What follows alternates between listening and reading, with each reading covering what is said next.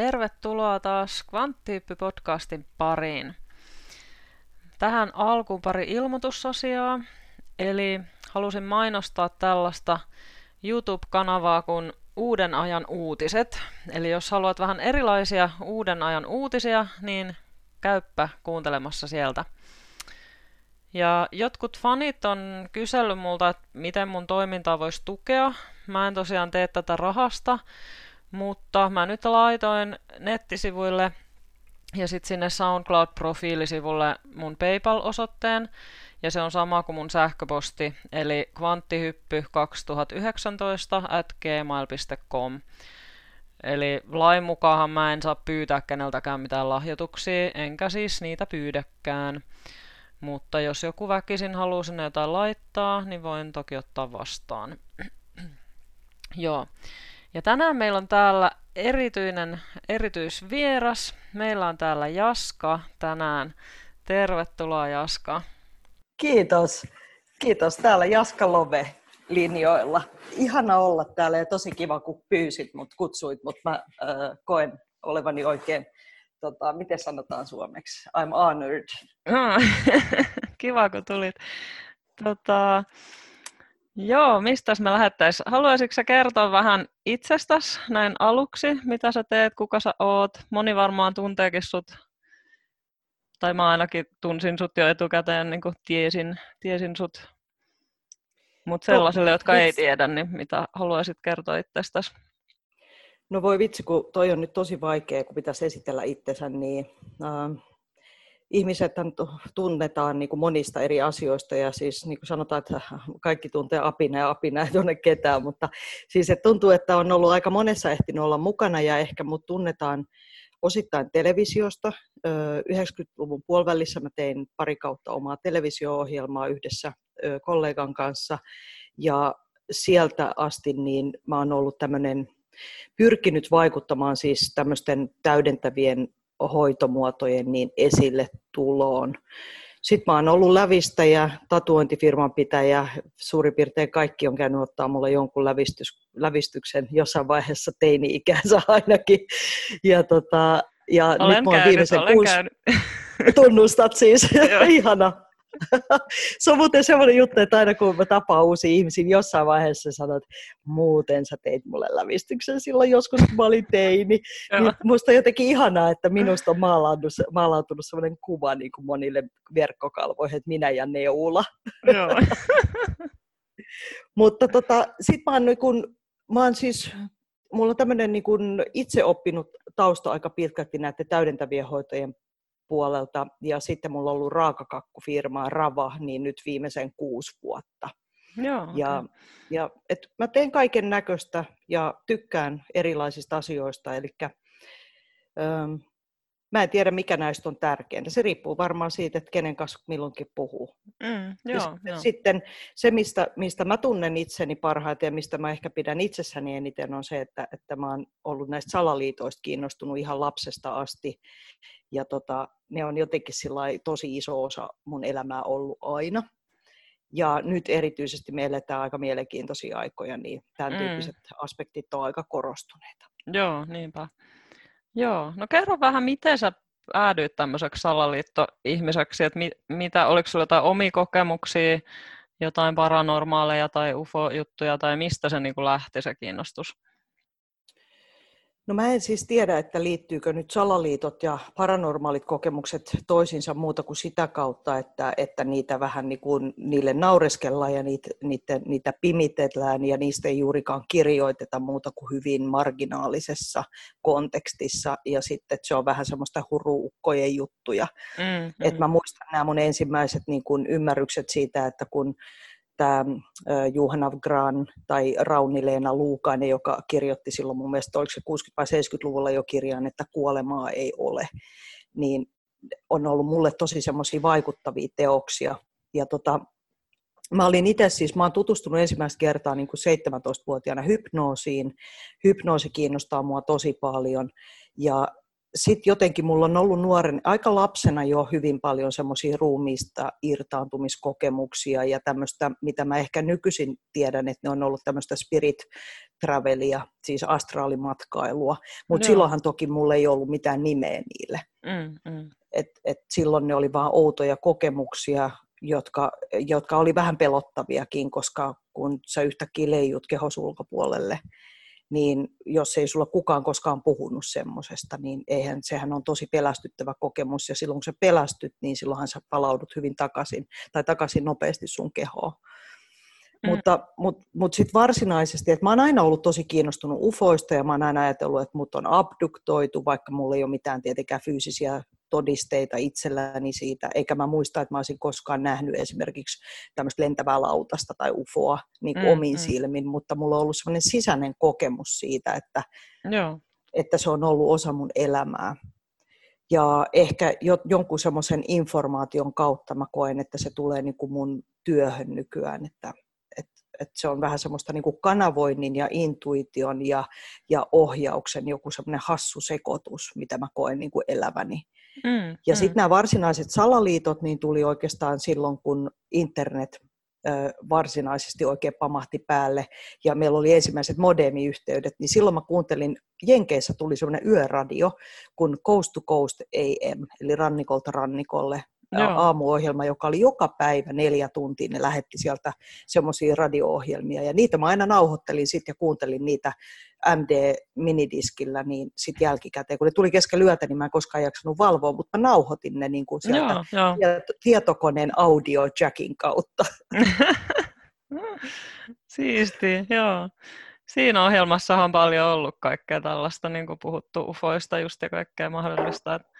se on ollut aika, aika semmoinen niin kuin laaja, laaja ohjelma.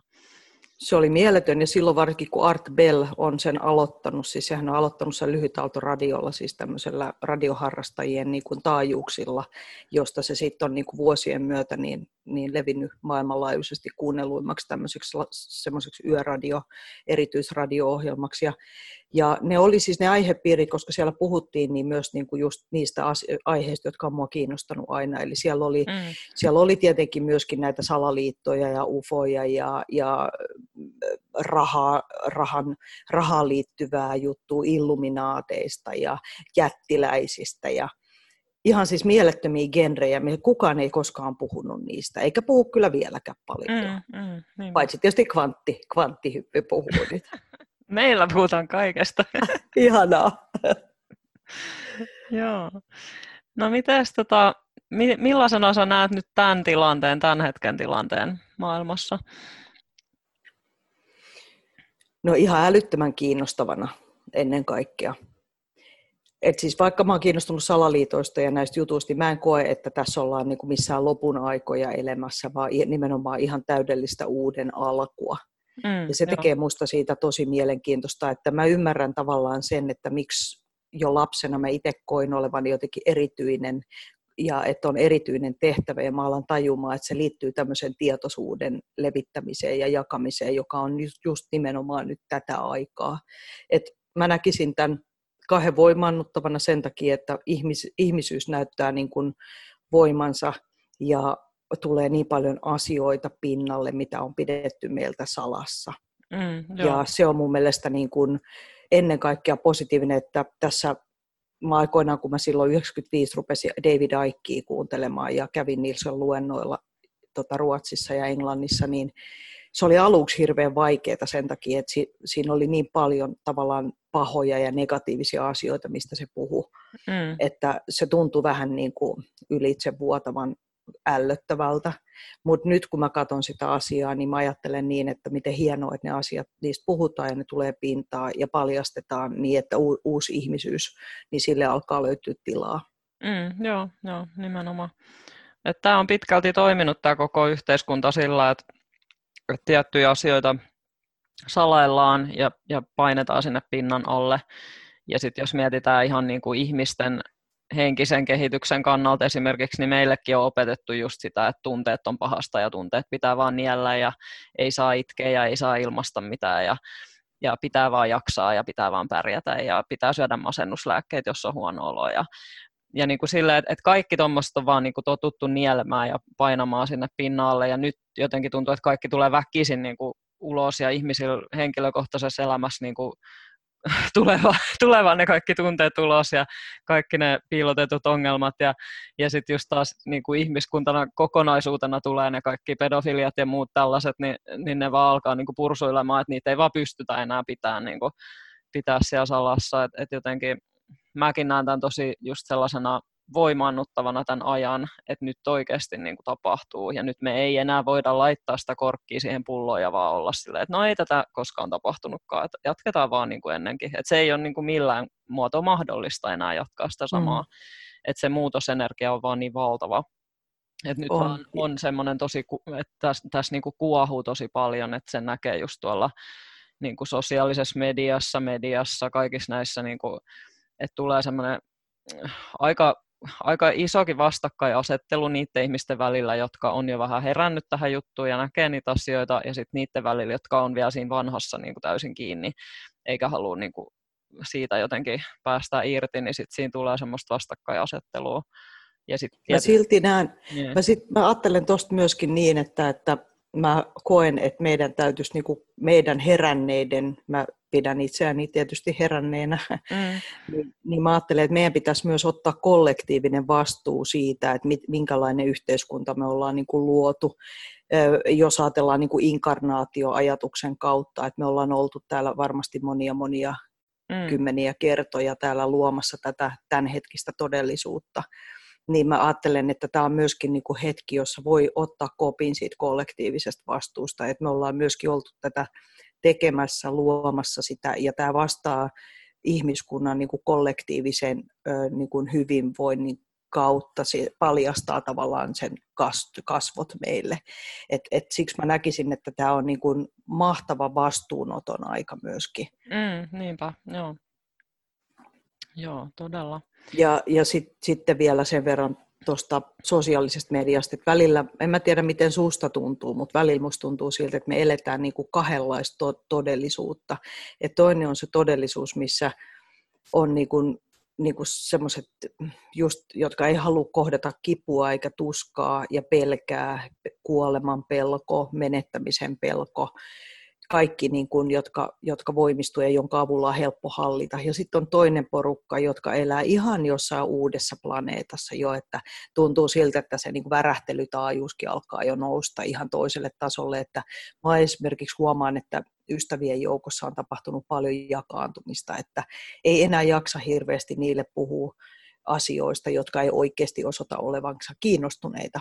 Et mm, toki jos joo, joku oikeasti mm. on kiinnostunut, niin mielellään mäkin puhun näistä kaikista jutuista, mutta kun sä tarvit tietyllä tapaa, niin kun, jotta sun pää kestää niin paljon tiettyä niin kuin raakaa totuutta, niin sun täytyy olla myöskin jollain tapaa sielullisesti mun mielestä semmoisessa tilassa, että sä et enää tuomitse niitä, mm, jotka mm. tekee mm. jotain, Joo. vaan että, että sä hyväksyt sen, että näin on tapahtunut, ja nyt se on vähän niin kuin, tiedätkö, isällistä kättä, että nyt tämä loppuu. Mm, joo, nyt joo. Tätä, ei enää tätä. Ja silloin mä ajattelen, että se ei ole semmoinen, niin että hyi hyi, paha poika on tehnyt näin, vaan että enemmänkin vaan se, että hei, nyt on rajojen aika. Mm, joo, joo, joo.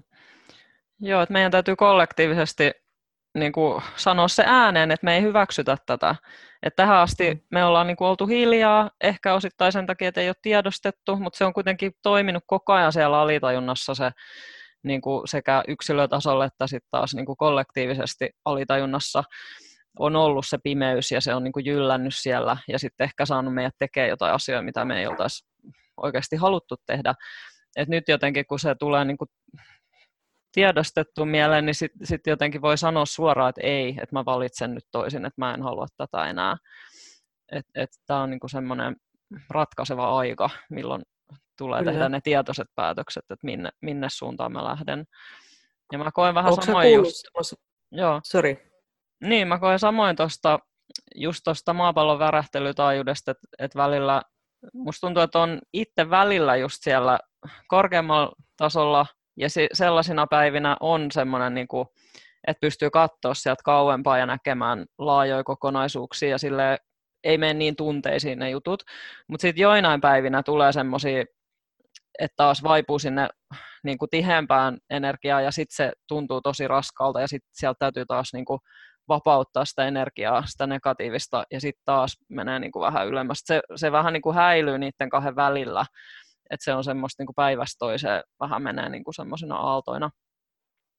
Se on aika luonnollinen aaltoliike varmaan ja mä ajattelen sen niin, että enkä mä jotenkin halua kuulostaa jotenkin sille ylemmyyden tuntoiselta, että mä olisin jossain korkeissa resonaatioissa koko aika, että päinvastoin, mutta mä ajattelen, että se vaatii niin kuin ymmärrystä siitä, että, että mitkä, mitä, mitkä ne tunteet saa aikaiseksi.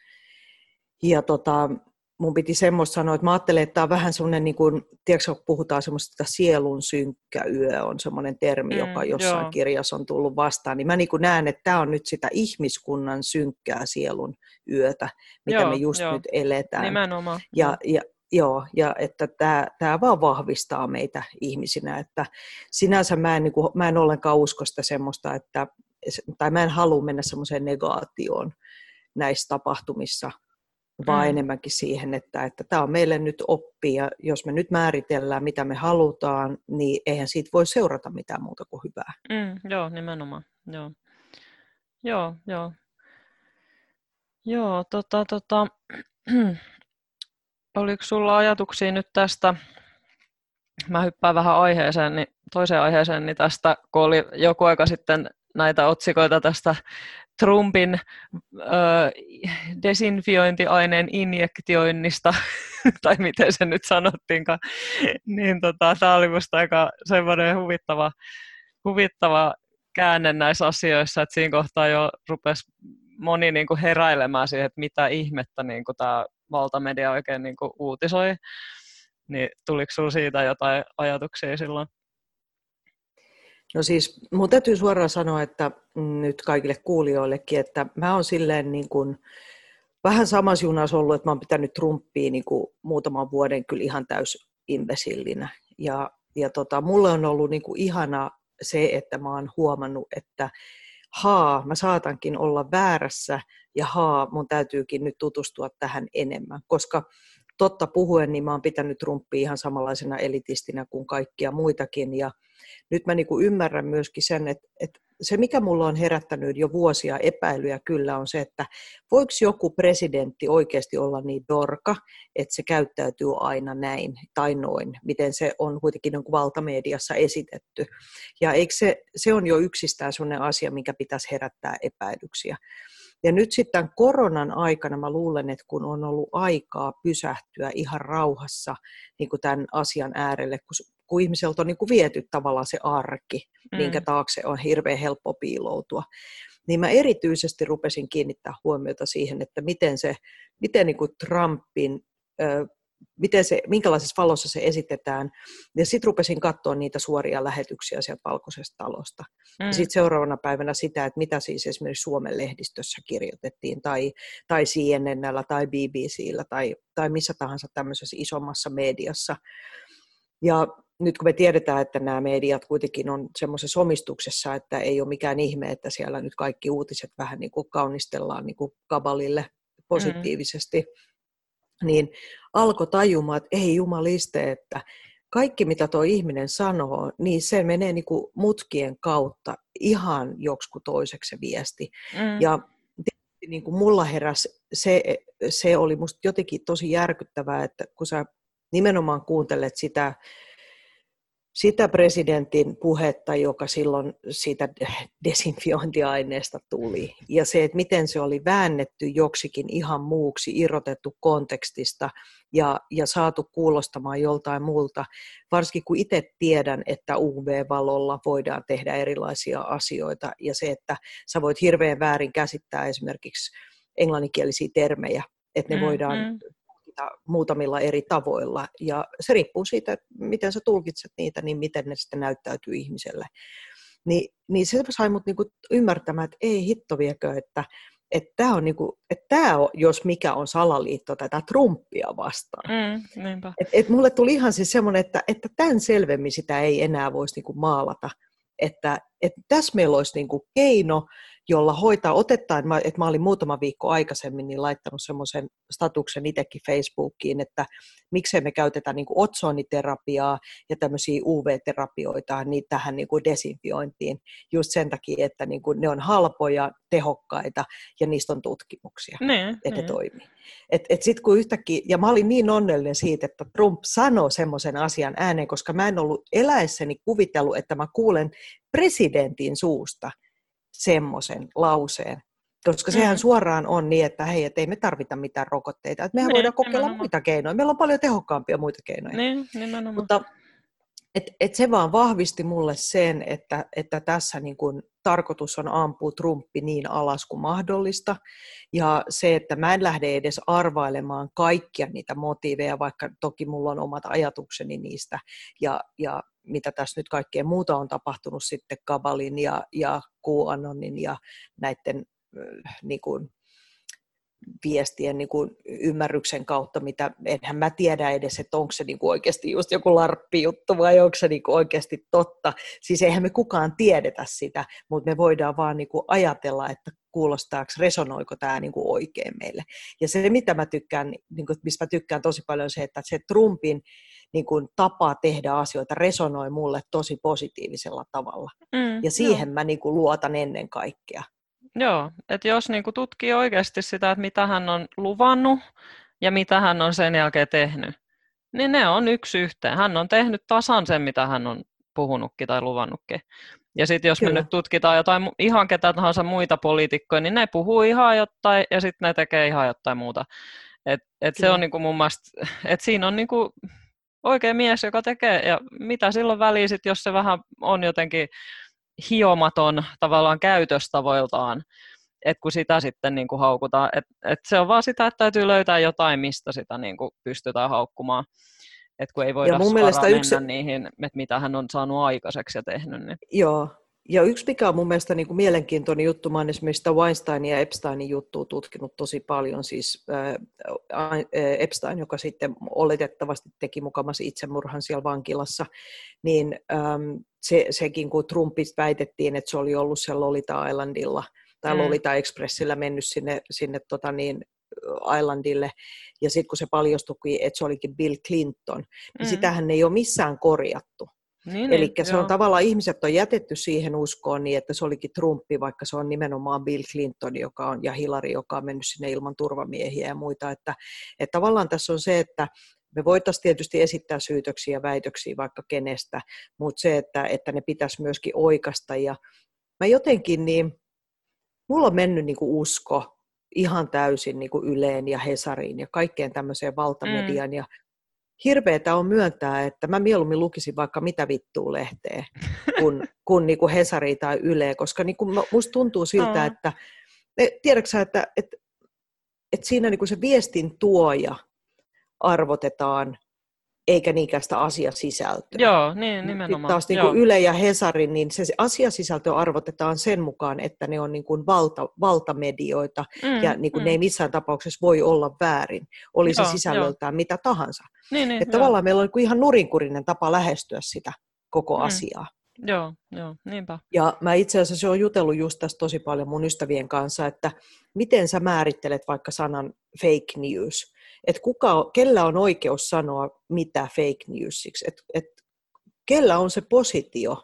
Se on mm. ihan sama kuin, että kuka käyttää valtaa, se jolla on ase tai määräysvalta. Mm. Kuka sanoo, että mikä on fake newsia. Joo. Et mä en ole vieläkään oikein keksinyt sitä, että kellä se mandaatti niin kuin on. Joo, niinpä. Niin totta. Joo, ja nyt ollaan sitten menossa siihen tosiaan tiukempaa ja tiukempaa sensuuria. Et sensuuri on tässä koko ajan ollut, mutta nyt se ollaan niin kuin vetämässä ihan äärirajoille. Et sä et saa esimerkiksi Facebookissa sanoa, että kannattaa ottaa C-vitamiinia koronaan. Et se on sitten jo sensuurin arvoinen asia. Niin musta on niin kuin ihan käsittämätöntä. Et tota, ja nyt oli just sitten tämä Adam Schiff oli kirjoittanut kirjeen Googlelle ja Facebookille ja Twitterille ja näille kaikille, että, että please, että sensuroikaa nyt enemmän, niin kuin, että olisi hyvä, jos te vielä enemmän sensuroisitte. Niin tota, toi on musta niinku, toi, toi on aivan käsittämätöntä. Hmm. tota, mutta mä luulen, että tossakin sit... voi olla se, että, että annetaan tavallaan annetaan niiden tehdä se, jotta ihmiset näkee, että kuinka pitkälle se viedään. Ja sit, että se paljastuu, koska ei ihmiset, jos sä vaan sanot niille, että, että, no, että Google sensuroi tai Facebook sensuroi, niin ei ihmiset, ne ovat, no ei se mitään sensuroi, en mä ole huomannut sellaista.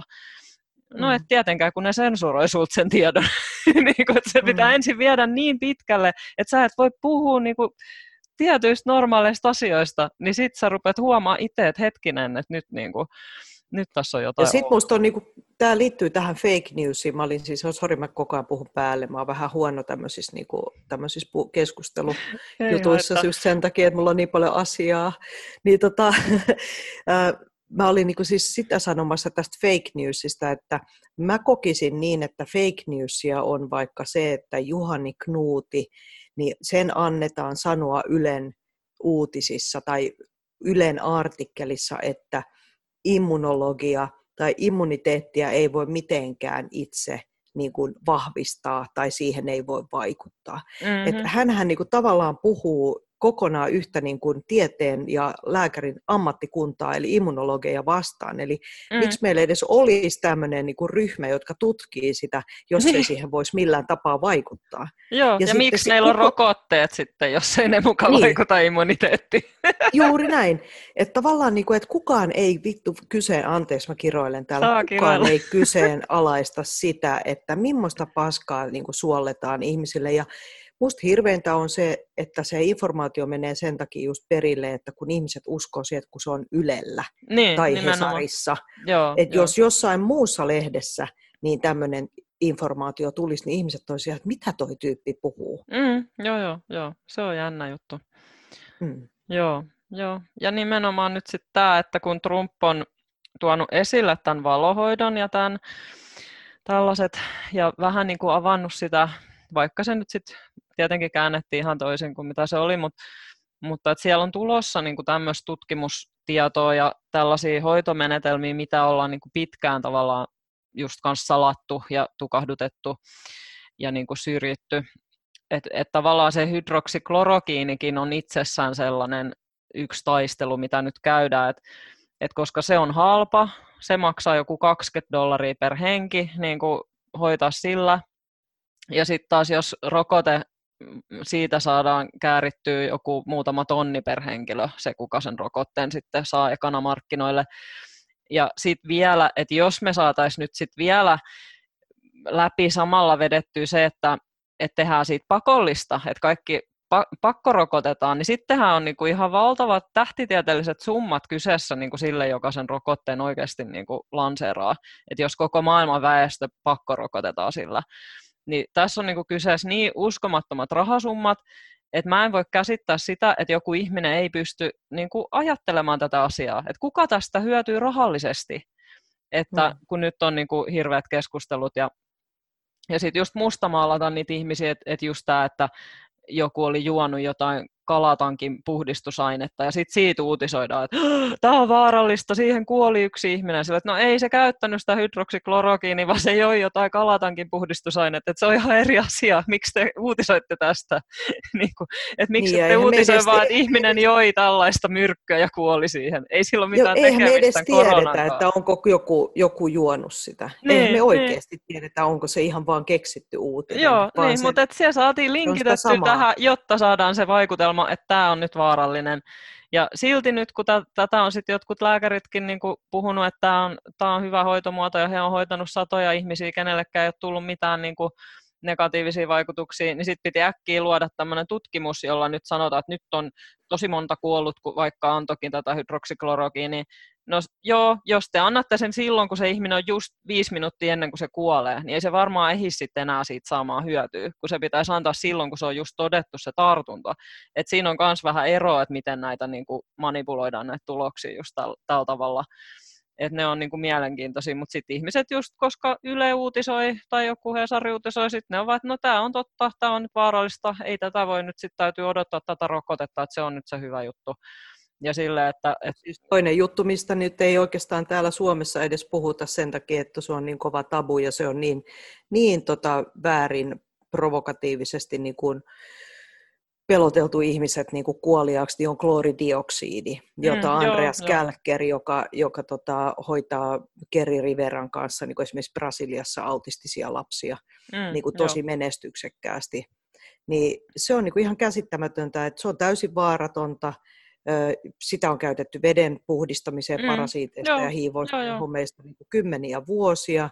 Oikein käytettynä täysin turvallista. Mä itsekin käytän sitä viikoittain. Mm, joo, mäkin, olen joo. käyttänyt vuosia niin, niin sehän toimii samalla tavalla kuin tämä malarialääke, että se estää siis hypoksia. Mm. Ja sen takia sitä on hirveän helppo, vahva hapettaja, niin se on tosi turvallista käyttää, koska kun me saadaan happea meidän punasoluihin, niin sorono, Mm. Kas kummaa, ihminen voi tervehtyä. Joo. Mutta, mutta tämmöiset helpot, halvat ja turvalliset keinot, niin eihän ne, ne ole mitenkään kilpailulaudalla niin tuommoisten niin kuin Bill Gatesin niin kuin kaltaisten, tiedät sä, rahan teko ja, ja ylipäätään niin kuin, jos nyt mietitään, mennäänkö me siihen agendaan, tähän ihmisten mm, vähennysagendaan, mm, niin, ehkä vielä, mikä on tavallaan niin kuin ehkä normaali ihmiselle niin kuin aika iso aihe niin kuin miellettäväksi. Niin, ja sen takia ei. mä ymmärrän, että ihmiset Joo. ei halua siitä puhua. Joo, koska se on just vaikea ymmärtää, että nämä eliitit, ke, ke, keillä on ne niin, niin sanotut rahan nyörit käsissään, niin, niin ne on niin kuin sosiopaatteja. Ne, ne ei ole edes, mun, mun käsitys on, että ne ei ole edes välttämättä ihmisiä. Että niistä on niin kuin mm. ihmisyys mm. kaukana. Että et tavallaan tavallisen ihmisen, jolla on empatiakyky ja niin kuin tämmöinen lähimmäisen rakkaus, niin ei se pysty millään, kun kuitenkin jokainen niin kuin määrittää toisen ihmisen tavalla itsensä kautta, että noin muut ihmiset muistuttaa minua, ne on jollain tavalla samanlaisia kuin minä, ne käyttäytyy samoista motiiveista käsin kuin minä, niin ei voi millään ymmärtää sitä, että oikeasti on tollaisia sosiopaatteja, kelle on mitään väliä sillä, että kuinka moni ihminen kuolee tai vammautuu johonkin rokotteeseen tai niin kuin, ei, ei niillä ole mitään merkitystä. Me ollaan ihan täyttä karjaa. Me ollaan niin semmoisia, että meihin voi pistää ihan mitä tahansa myrkkyä ja katsoa, että mitä tapahtuu ja se on ihan sama, niin kuin, että ei, ei ilmekään värähdä. Ja just se, että, että voidaan puhua mitä tahansa paskaa niin kuin tuolla ruudun edessä niin kuin sillä tavalla, että ilmekään ei värähdä ja niin kuin, että ei sillä ole mitään merkitystä niille.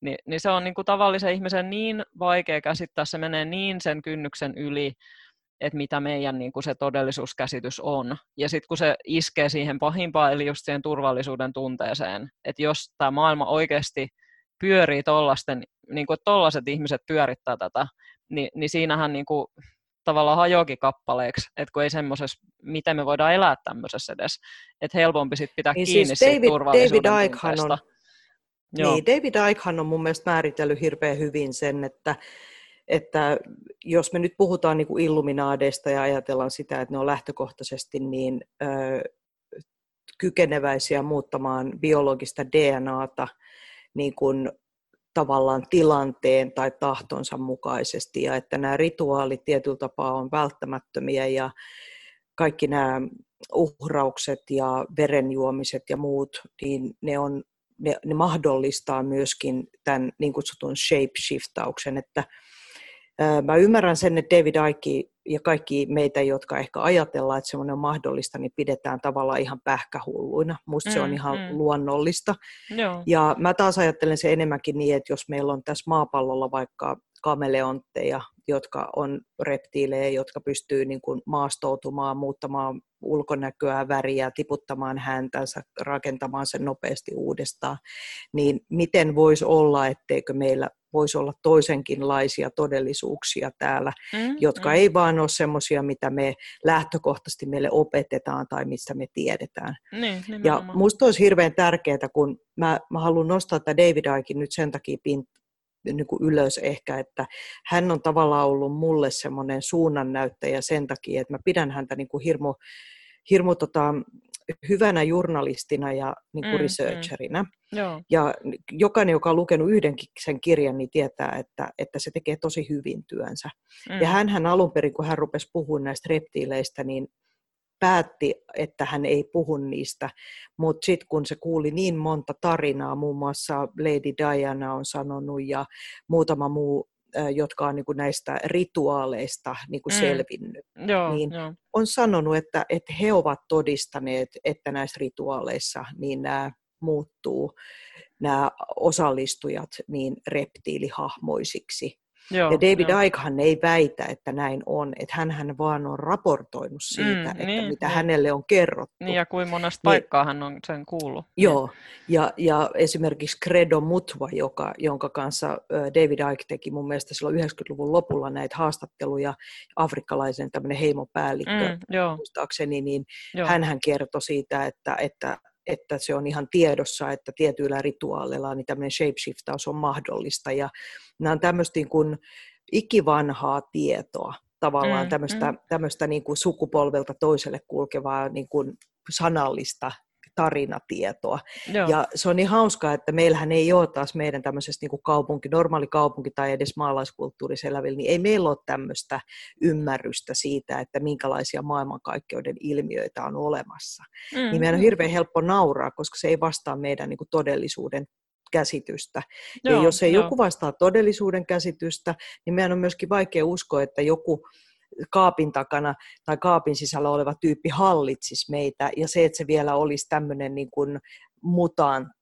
Mutta Mm, sitten samaan aikaan mm. me katsotaan Hollywood-viihdettä, joka on täynnä mutantteja, jotka Mm. muuttaa muotoaan. Ja, et se on tavallaan taas se on meidän niin kuin silmien ja kasvojen edessä koko aika tämmöiset, mutta silti me ei pidetä niin kuin mahdollisena niitä meidän todellisuudessa. Joo, Tämä on minusta tosi mielenkiintoinen niin kuin, niin kuin tämä, jako, että joo, Joo, joo, se on leffa, joo. mutta ei se voi olla mahdollista Niin, todellakaan. joo, ja sama niin UFOt ja alienit ja kaikki. Koko ajan me katsotaan kaikki näitä. Ja sitten sama, jos nyt katsoo, mitä Netflixissä tällä hetkellä on vaikka tarjolla, siellä on kannibalismi, saatanan palvonta, demonit, vampyyrit, niin kuin, verenjuonnit. Niin kuin, siellä on kaikki nämä, niin kuin, kaikki nämä on ihan täysin siellä niin kuin, katsottavissa, mutta sitten kaikki on vaan fiktio. Ihan kaikki. Plus Mitään sitten, ei ole että, oikeasti. että mä muistan silloin, kun ne tuli niitä ensimmäisiä vampyyrielokuvia, niin kun kaikki, oli, kaikki halusi olla vampyyrejä, koska siinä oli jotain sellaista romantiikkaa, mitä Joo, siihen liitettiin.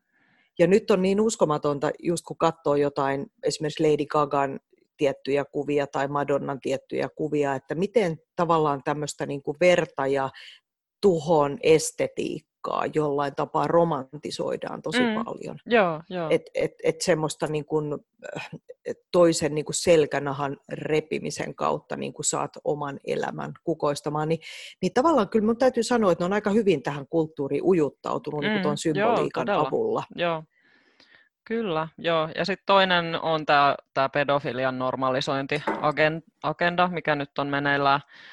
että senkin kyllä huomaa, huomaa niin kuin tosi helposti, että jos hiukkaakaan kiinnittää siihen huomioon. Niin.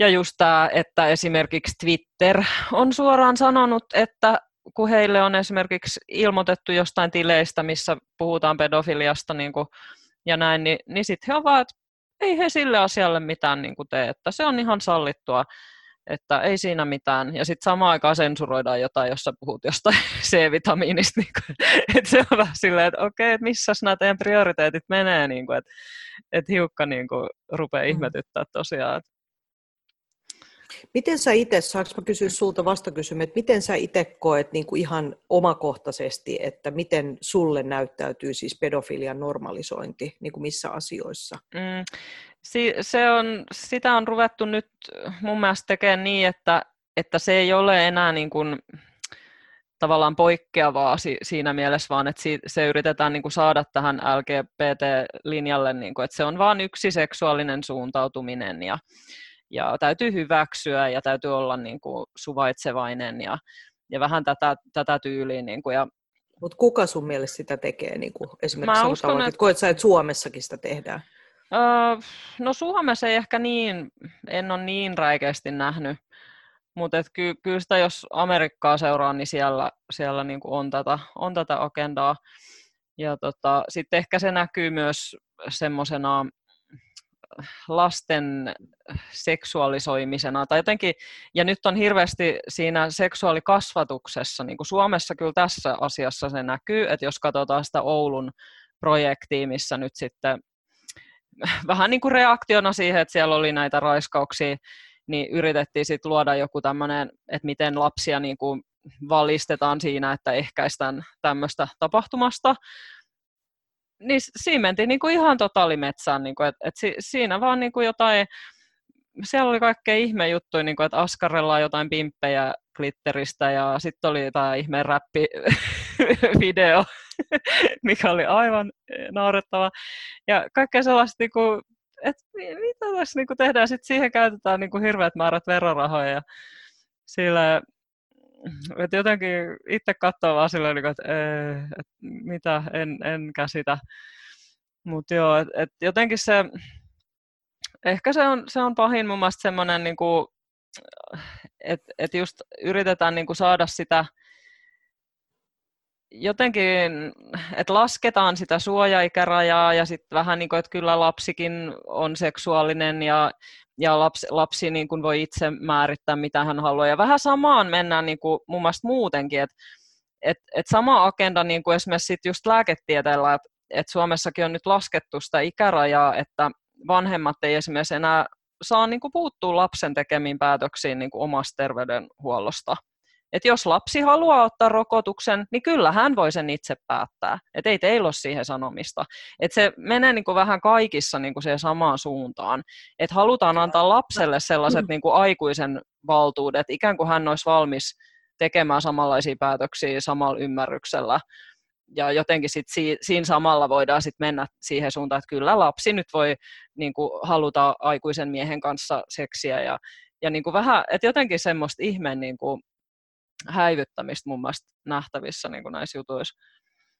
Niin ja siis onhan tässä keskustelussa mun mielestä täytyisi niin kuin muistaa se, että kyllähän lapsi on seksuaalinen olento, mm, joo, joo. mutta se ei tarkoita sitä, että lapsen pitää harrastaa aikuisen kanssa seksiä. Niin, nimenomaan. Että tämä on mun mielestä niinku semmoinen, että missä pitäisi ymmärtää tosi tarkkaan se, että kyllä mä muistan niinku omaltakin kohdalta, niin mä oon ollut hyvin nuori, kun mä olen niinku tiedostanut jo seksuaalisuuteni, mutta se, että olisinko mä ollut valmis harrastamaan aikuisen kanssa seksiä silloin, kun mä olen siinä kehityksen ti- mm, tilassa, niin. niin ne on sitten ihan eri asiat. Joo, ja, ne on nimenomaan ja eri eh, asiat. Ehkä se, se ei, ei kenenkään seksuaalisuutta tarvitse normalisoida, koska meillä kaikilla jotka on saanut kasvaa niin kuin turvallisessa ympäristössä, mm. niin on todennäköisesti olemassa semmoinen suhteellisen normaali seksuaalisuus, mitä se nyt sit ikinä tarkoittaakin. Joo. Mutta just, että ähm, ehkä, ehkä se just, että että millä tavalla, että jos ajatellaan vaikka sitä, että miten me suhtaudutaan seksiin, että, että jos kuusivuotias ja, ja kahdeksanvuotias vaikka näpelöivät sängyssä peiton alla toisiaan, niin se kaksi vuotta vanhempi on jo siinä kohtaa todella paljon henkisesti vanhempi kuin se kaksi vuotta nuorempi, puhumattakaan sitten, jos sulla on joku 10-12-vuotias ja aikuinen mies tai aikuinen nainen. Mm, että mm että ne pitäisi laittaa sillä kontekstiin, että, että, että meitä ei niin kuin tuomita siitä, että me ollaan seksuaalisia olentoja, mutta meitä ei myöskään niin kuin käytetä hyväksi mm, sillä joo. verukkeella, että meillä joo. on ymmärrys siitä, että, että se seksuaalisuus kehittyy, koska mä näkisin itse niin, että, että seksuaalisuus on semmoinen koko elämän läpi kehittyvä niin kuin mm, kaari. Joo, joo, ja joo. Se, se niin kuin voi olla periaatteessa niin kuin monenlaista mitä se elämä tuo siihen niin kuin lisää ja vie joo, ja, joo. ja kokeilu, mutta että, että lapsen niin kuin, tavallaan hyväksikäyttö ja se, että sitä vaikka nyt rinnastetaan rakkauteen mm, mm. Niin kuin suoraan tuossa kohtaa vaikka just sitä aikuisen miehen, että se on rakkautta, kun aikuinen mies niin kuin harrastaa seksiä. Mm, joo, joo. Niin kuin, mitä mä ajattelen, että, että tämmöinen pedofilia niin kuin parhaimmillaan ja pahimmillaan niin kuin edustaa, että kyllä se, mun täytyy sanoa selle, että mä olin jotenkin tosi järkyttynyt. Mulla ei ollut, ollut aikaisemmin hirveästi mielipidettä siitä Michael Jacksonista. Mm-hmm. Ja, ja, Mutta sitten kun se, se dokumentti, mikä tuli, se Living Netherland, mm. Neverland siis, sehän oli niin riipaiseva jotenkin, kun, kun se, tajuu yhtäkkiä, että sulla on niinku tyyppi, joka on ihan fucked up, ja mitä se tekee niinku muille. Mutta kuuntelitko tavallaan... ne mun jaksot siitä? En kuunnellut sitä Sun vielä. Sun täytyy ei. kuunnella ne, joo, joo. koska tuossa on myös yksi aika iso agenda taustalla. Joo, Et toi kyllä, ei kyllä. Sitä, ja mitä, miltä se laitetaan näyttämään. Niin, Et mutta on- en, en ole sitä, mutta se, että, se miten mä koin sen myöskin on se, että, että tota, että miten helppo ihmis, ihmisiä on ohjailla ja viedä, jos mm. sulla on mainetta ja mammonaa ja ö, vaikutusvaltaa. Jos me nyt ajatellaan vaikka Epsteinia tai Mm, mm, mm. Weinsteinia tai Joo. ylipäätään ketä tahansa näitä isoja tyyppejä, jotka on ollut mukana. Mä haluaisin tässä yhteydessä muuten sanoa, että Mm. mm. se mitä moni ei varmaan suomalainen kuuntelija tiedä on se, että Epsteinhan siis on ollut Israelin, tota, siis Mossadin tämmöinen honey trap-mies. Ja Mm, mä luulen, mm. että tosi kovinkaan moni ei tiedä sitä tarinaa siinä takana, että Niinpä, kuinka- joo. Kuinka tota, niin Epstein niin, houkutteli näitä valtiopäämiehiä ja näyttelijöitä ja kuninkaallisia, muun muassa prinssi Andrewta, ja on ottanut niin kuin, tosi raskauttavia videoita ja kuva-aineistoa näistä, ja käyt, on ollut niin kuin, ihan siis tavallaan palkattu, tai sen tehtävä on ollut se, että se kerää niin kuin, Niin. todistusaineistoa kiristämistä varten. Joo, nimenomaan. Aika vähän puhutaan täällä, että ajatellaan vaan, että se on ollut joku hullu pedofiili. Niin, että se oli vaan- yksinään vaan, vaan niin kuin, Niin, joo. Kyllä, vaan että siinä on Joo. niin kuin iso, iso niin kuin pako ja koneisto takana ja samoin sitten tämä tämän tota Gisellin, eli hänen tämän kumppanin niin Mm, Faija, joo, joka on myöskin ollut siinä mukana. Et siinä on niin kuin, että tavallaan sitten kun näitä alkaa tutkimaan, niin ne ulottuu niin, kuin niin syvälle ne lonkerot. joo, Ja me joo. että me ei ikinä saada koko totuutta edes selville siitä, että mitä kaikkea Joo, ei, ei. takana Onhan, tapahtuu. onhan esimerkiksi Q sanonut, että jos koko totuus läväytettäisiin niin kuin ihmisille, niin, niin sitten suurin osa ihmisistä olisi sairaalassa. Joo, Me ei vaan, niin kuin, meidän psyyke ei kestäisi sitä. Et, et sitten on näitä totuuden tutkijoita, jotka sitten aina sukeltaa johonkin aiheisiin, niin mutta mut kyllä sen niin itsekin tietää, että siinä on ollut aika kovilla, niin kuin, ja just, että et se on tullut silleen, niin kuin, että aina joutunut vähän, tullut sen seinä vastaan, että no tätä asiaa minä en kyllä usko. Ja sitten menee jonkun aikaa, sitten on niin kuin sulatellut sitä, sitten vähän taas tutkii sitä lisää, sitten on silleen, että voi hemmetti, tämäkin on totta. Ja sitten taas Mm. niin kuin seuraava asia, no tätä minä en ainakaan usko. Ja sitten taas siitä, niin kuin, että et menee sillä pikkuhiljaa, että sitä ei todellakaan pysty niin kuin, sulattaa kerralla sitä kokonaiskuvaa. Ja sitten vielä se, että et tuskin kenelläkään meistä on sitä kokonaiskuvaa. Et meillä voi olla Mm. aika laaja kuva, että miten kaikki liittyy yhteen, mutta mut meillä ei kenelläkään ole sitä kokonaiskuvaa. Ja, ja, Ei, on, ja sitten on mua niin- naurattaa sekin, että, että ihmisistähän tulee niin kuin aika hölmöjä joskus silloin, kun ruvetaan puhumaan salaliitoista. Ja sitten kun niin kuin tavallaan, mä aina sanoin, että joukossa tyhmyys vähän tiivistyy, että joissain noissa salaliittoryhmissä niin kyllä esitetään niin hölmöjä juttuja tai tavallaan niin kuin perusteettomia väitteitä. Esimerkiksi, Mm. mm. että nyt kun on niin, niin tota, pinnas, mun on pakko mainita tämä, koska me puhuin tästä ö, kummi, kummi tota, poikani äidin Maria Veitolan kanssa ja, ja tota, QAnon-ryhmässä, niin ö, siellä niin kuin esitettiin, että Maria Veitola kuuluisi tähän illuminaatiporukkaan tai olisi Mm. mm. tätä kabalia, joo, koska hänellä oli illuminaatisukat ja Mm. punaiset kengät. Ja sitten niinku, me naurettiin yhdessä sitä, että, joo, että riittääkö se todistamaan, Niin, että sä ei se kuulut ihan- kabaliin. Ei, mutta että, että se on hauskaa, että kun ihmiset lähtee tavallaan siihen spekulatiiviseen niin Mm. kuin meininkiin mukaan, että okei, että se varmaan kuuluu tähän ja se on Mm. varmaan semmoinen, että siihen tulee myöskin sitten tämä inhimillinen, tämä juoruilun tarve Joo, niin, ja niin, le- joo, leimaamisen tarve niin mukaan. Ja, Joo, ja, ja sitten mä vaan, niin kuin Maria oli ihan silleen, että, että apua, että nyt pidetäänkö mua niin kuin jonain kabalina, kun sitten se oli ihan, että mä en edes usko koko kabaliin. Ai, Niin sit mä, mä olin ihan, että, että joo, että no mä voin kyllä puhua sun puolesta siellä, että mä voin Joo. todistaa, että, että ainakaan mä en ole nähnyt sun koskaan juovan verta.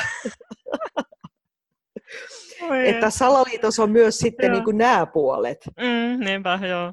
Kyllä, ja sitten on tietysti nämä, nämä, jotka infiltroituu näihin ryhmiin ja piireihin ja jotka tahallisesti sitten niin kuin, kylvää kaikkea tällaista, mikä niin kuin just Kyllä. provosoi ja haluaa niin kuin, vetää sitä siihen suuntaan ja sitten just, että halutaan saada niin kuin, uskomaan tavallinen väestö, että tällaiset ihmiset on sitten just jotain vaarallisia äärioikeistolaisia ja, ja ne tekee terroritekoja ja ne ampuu kaikkia puukottaa kaikki ja pommittaa kaikki ja Kyllä. tälle, että et se halutaan niinku viedä sit siihen, jotta näitä ei just kukaan lähtisi, niinku NS-järkevä ihminen lähtisi näitä tutkimaan.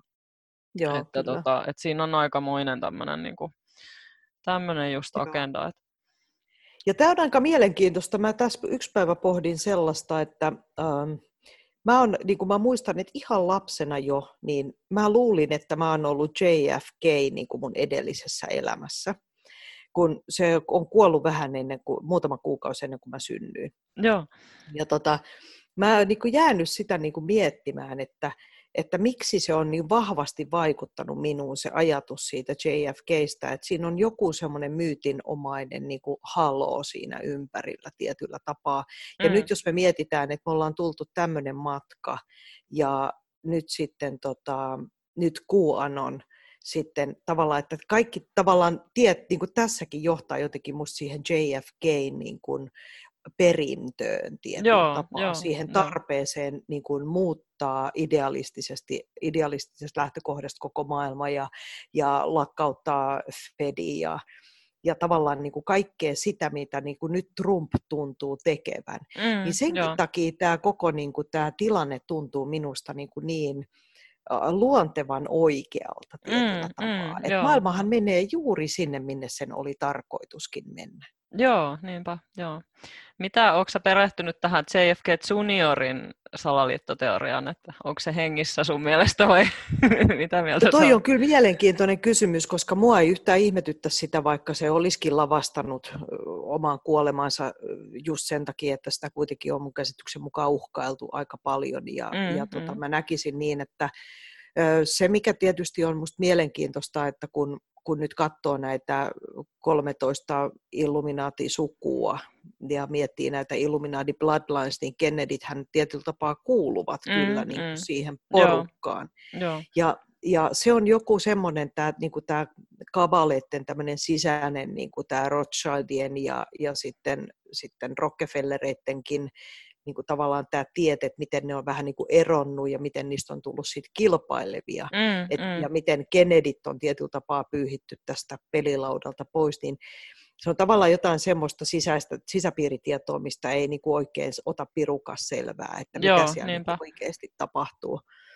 Niin, niin mun on niinku ollut hirveän vaikea ajatella niin, että, että Kennedyt yhtäkkiä olisi pelkkiä hyviksiä, mm, tiedätkö, mm. niin kuin sitä historiaa katso, Joo, niinpä, katso, joo. katsontakannalta, mutta sitten taas toisaalta, niin kun mä sitten taas seuraan Robert F. Kennedy junioria, Mm, joka, joka puhuu rokotteista ja sillä on vahva agenda siinä puolella, joo, niin, niin kyllä se niin kuin vaikuttaa mun mielestä aika legitiltä. joo, ja nyt varsinkin kun sitäkin kohtaa on hyökätty, Kyllä, niin tota, tämä tohtori Shiva on nyt sitä mustamaalannut sit tosi paljon ja sitten Kyllä. muitakin näitä rokoteaktivisteja niin, mm, tai rokotevastaisia aktivisteja, niin tota, Kyllä. kyllä siinä, että et miksi sit hyökkäisi, jos sekin olisi vaan, niinku, vaan sitten kuitenkin kabalin jäsen. Mutta onhan se oma, Niin. oma sukukin sanoutunut tavallaan irti sen touhuista, että et ne ei niinku Mm. hyväksy sitä hänen rokotevastaisuuttaan ja on niinku sanonut, että he ei ole sama, samoilla linjoilla ja mm. Että kyllä Et on, on toi kyllä tosi mielenkiintoista niin kuin toi just toi tämmöinen, että me voitaisiin niin kuin miettiä jotain semmoisia historiallisia elokuvia, vaikka jossa on niin kuin juonittu Englannin ja Ranskan ja muiden kuningattarien ja kuninkaiden päämenoksi. Ja me tietyllä tapaa niin kuin jotenkin ollaan hyväksytty se ajatus, että neuvonantajat juonii niiden päämenoksi ja sitten on joku, joka tulee ja puukottaa tai juottaa myrkkyä niille. Mm. Mutta sitten niin tähän nykymaailmaan tuotuna, niin meidän on hirveän vaikea uskoa, että, että sellainen niin skenaario on mahdollista. Joo, Ja nimenomaan. kuitenkin joo. kysymys on ihan samasta asiasta. Joo, niinpä, niinpä. Se on just, se on just ja se, niin. että kuka tekee sitten kenestä niin kuin hyviksen ja pahiksen. Että, Joo. että se, mikä on meidän mielestä hyvistä, niin voi sitten kuitenkin olla pahis Mm. tiedätkö, niin kuin suuremmassa mittakaavassa. Joo, ja sitten jos mietitään just, että kun se menee noilla kapalilla, se menee sukulinjoittain, eli sä synnyt siihen, sulle ei ole vaihtoehto, sulle ei ole valinnanvapautta, niin tavallaan niin kun sut kasvatetaan niin kieroon jo lapsesta, että sä oot varmaan Kyllä. lapsena jo nähnyt jotain vauvojen murha, murhaamisia ja seremonioita ja kaikkea tällaista, ja sä pidät sitä täysin normaalina, ja sitten sulla on koko sun elämä opetettu, että me ollaan erityisiä, meillä on oikeus toimia näin, ihmiset ei ole minkään arvoisia, niin kuin me voidaan Mm. kävellä kenen yli tahansa, niin, niin et tavallaan siitä on varmaan aika vaikea sitten niin kuin loikata pois, että jos ei haluakaan mm. tehdä sitä. Mutta mä uskon kuitenkin siihen, että, että on olemassa sellaisia ihmisiä, jotka on siitä loikanneet pois ja nimenomaan halunnut eron siitä. Et, no ainakin et, se tota... Rothschildin yksi poikahan on semmoinen, joka on niinku ollut vähän tämmöinen whistlebloweri. Mm. Niinku mun mielestä David Icon siitä aika paljon puhunut. Siitä on nyt jo aikaa, Joo. kun mä oon lukenut siitä. Mutta, mutta sitten toikin on niin jännittävää, että, että palatakseni vielä liskoihmisiin tai liskoasioihin, mm. niin että kun puhutaan siitä, että kabalin veri pitää pitää puhtaana, mm. niin tämä teoria, mitä siis David Icon esittänyt yhdessä näiden tarinoiden kertojien kanssa on se, että voisiko tämä johtua tämä niin kuin veren puhtaana pitäminen just siitä, että vain tietyllä määrällä sitä niin kutsuttua sinistä eli aatelisverta ja sitä tiettyä DNAta, niin tämä shapeshiftaus on ylipäätään mahdollista. Mm, eli joo, jos niinpä. se sekoittuu se veri liikaa, niin se geneettinen kyky siihen DNAn niin kuin, ö, tuunaamiseen niin kuin sillä tavalla muuttuu. Joo, se ja voi olla. mun mielestä siinä on tietynlainen niin kuin, no, psykologisesti järkeenkäypä niin kuin ajatus mm, taustalla. Joo, joo, totta. Et, joo. Joo, ja sitten oli se, sit oli se, oliko se sitten Rockefelleri se, joka teki sen, onko se nähnyt sen Thrive-dokkarin? Mm, joo, Mun on, oli, se olisi, jo vähän vanhempi. Joo, se on vähän vanhempi, mutta olisiko se ollut Rockefelleri, se joka sen teki? Mä en nyt muista Koska mun mielestä se sanoi, että hän oli hän kuului siihen sukuun ja sitten hänet oli niin kuin tavallaan määrätty, että hänen pitää mennä siihen lääkefirmaan niin kuin töihin ja tälleen, mutta sitten hän niin kuin päätti, että hän ei halua olla tässä mukana ja hän teki sitten sen dokkarin. Joo, se oli, se oli mulle yksi sellainen, mikä mua herätti silloin, kun mä sen näin, että, että mä olin tavallaan ajatellut niitä jokaista asiaa niin kuin yksittäin, niin kuin omassa päässäni, että tämä on pielessä ja tämä on pielessä ja toi on pielessä ja toi on pielessä. Mutta sitten mä en ollut yhdistänyt niitä just, että ne liittyy kaikki yhteen, että ne on kaikki näiden samojen sukujen niin kuin juttuja. Mm. sitten siinä dokkarissa ne niin kuin yhdistettiin ja sitten mä olin ihan se, että ahaa, no niin, nyt kaikessa on järkeä. sillä, Joo, sit, niin sillä, kyllä.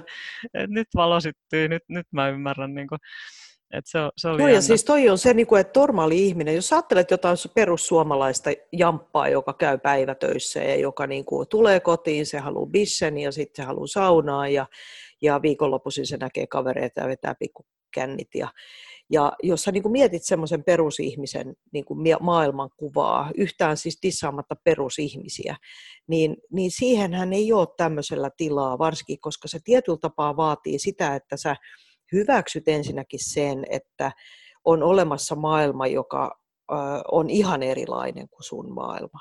Että mm, ihmiset, mm. missä ihmiset ajattelee ja toimii just niin kuin ihan täysin esimerkiksi moraalin vastaisesti tai, tai täysin tietoisesti niin haittaa tehden mm, tai joo. salaten tai muuta. Et, et, jos sä mietit niin kuin perusihmisen tarpeita, että me pariudutaan ja saadaan lapsia, meillä on työ ja me ollaan, meillä on ystäviä, me ollaan arvostettuja, niin meillä ei ole siinä kauheasti tilaa tämmöisille asioille, mm, ellei mm. me jotenkin niin kuin omakohtaisesti niin kuin jotenkin, mä aina sanon, että me vähän niin kuin joudutaan asioiden eteen. Joo, joo, me joudutaan jollain tavalla uhriksi systeemissä liian mm. pahasti. Niin, tai niin, sitten niin, että, että niin, on, onko se sitten uhri vai onko se niin kuin sitä, että me tietyllä tapaa meidän sielun työ on siinä, että mm, mm. me niin kuin hakeudutaan. Mä, mä en tykkää yhtään tuommoisesta niin uhriajattelusta. Niin, niin ei, mutta siis sillä lailla, että, että me joudutaan kokemaan jotain pointin. sellaista, mitä me ei niin kuin, oltaisi odotettu. Että jollain tavalla tämä yhteiskunnan systeemit ja järjestelmät niin kuin pettää. Ja sitten tulee sellainen pettymys useinhan siihen. Ne tulee, Joo, ja useinhan ne lähtee esimerkiksi siitä, että sä vaikka sairastut. Mm, ja sit sä et saa niinku tarvitsemaan tai ö, semmoista hoitoa. Mm, ja sitten yhtäkkiä sä alat tajuta, että mi, mitä tässä systeemissä tapahtuu. Ja sitten sä alat miettiä, että okei, että sä haluat jotain täydentävää hoitoa. Sitten sä rupeat kuulemaan niitä juttuja, miten niihin suhtaudutaan. Ja sitten sä alat tajuta, että no mit, miksi niihin suhtaudutaan. Sitten sä alat tajuta, että valtamedia kusettaa sua. Mm, mm. Ja sitten sit kun sä niinku alat tajuta sen, niin se alkaa aueta, että mitä kaikkea muuta siihen liittyy. Niin, niin, sitten niin. tulee monella just tämä, että ah, okei, niin kuin, että 13 suku omistaa nämä ja nämä et, et se on niinku tavallaan semmoinen niinku kaninkolo, joka vie vaan syvemmälle ja syvemmälle ja syvemmälle. Ja se on kyllä semmoinen reitti, että en, en mä niinku tiedä, että jos mä nyt siis tämähän nyt on ihan absurdi sanoakin tämä ääneen, mutta, mutta jos mun nyt pitäisi valita, että olisiko mä mieluummin niin kuin vaan semmoinen ihan tavallinen jamppa, joka käy töissä enkä tietäisi mistään mitään, niin Mm, saattaa olla mm. jopa, että mä valitsisin sen. Niin, niin, joo. Tai en Niinpä. mä valitsisi. En mä valitsisi.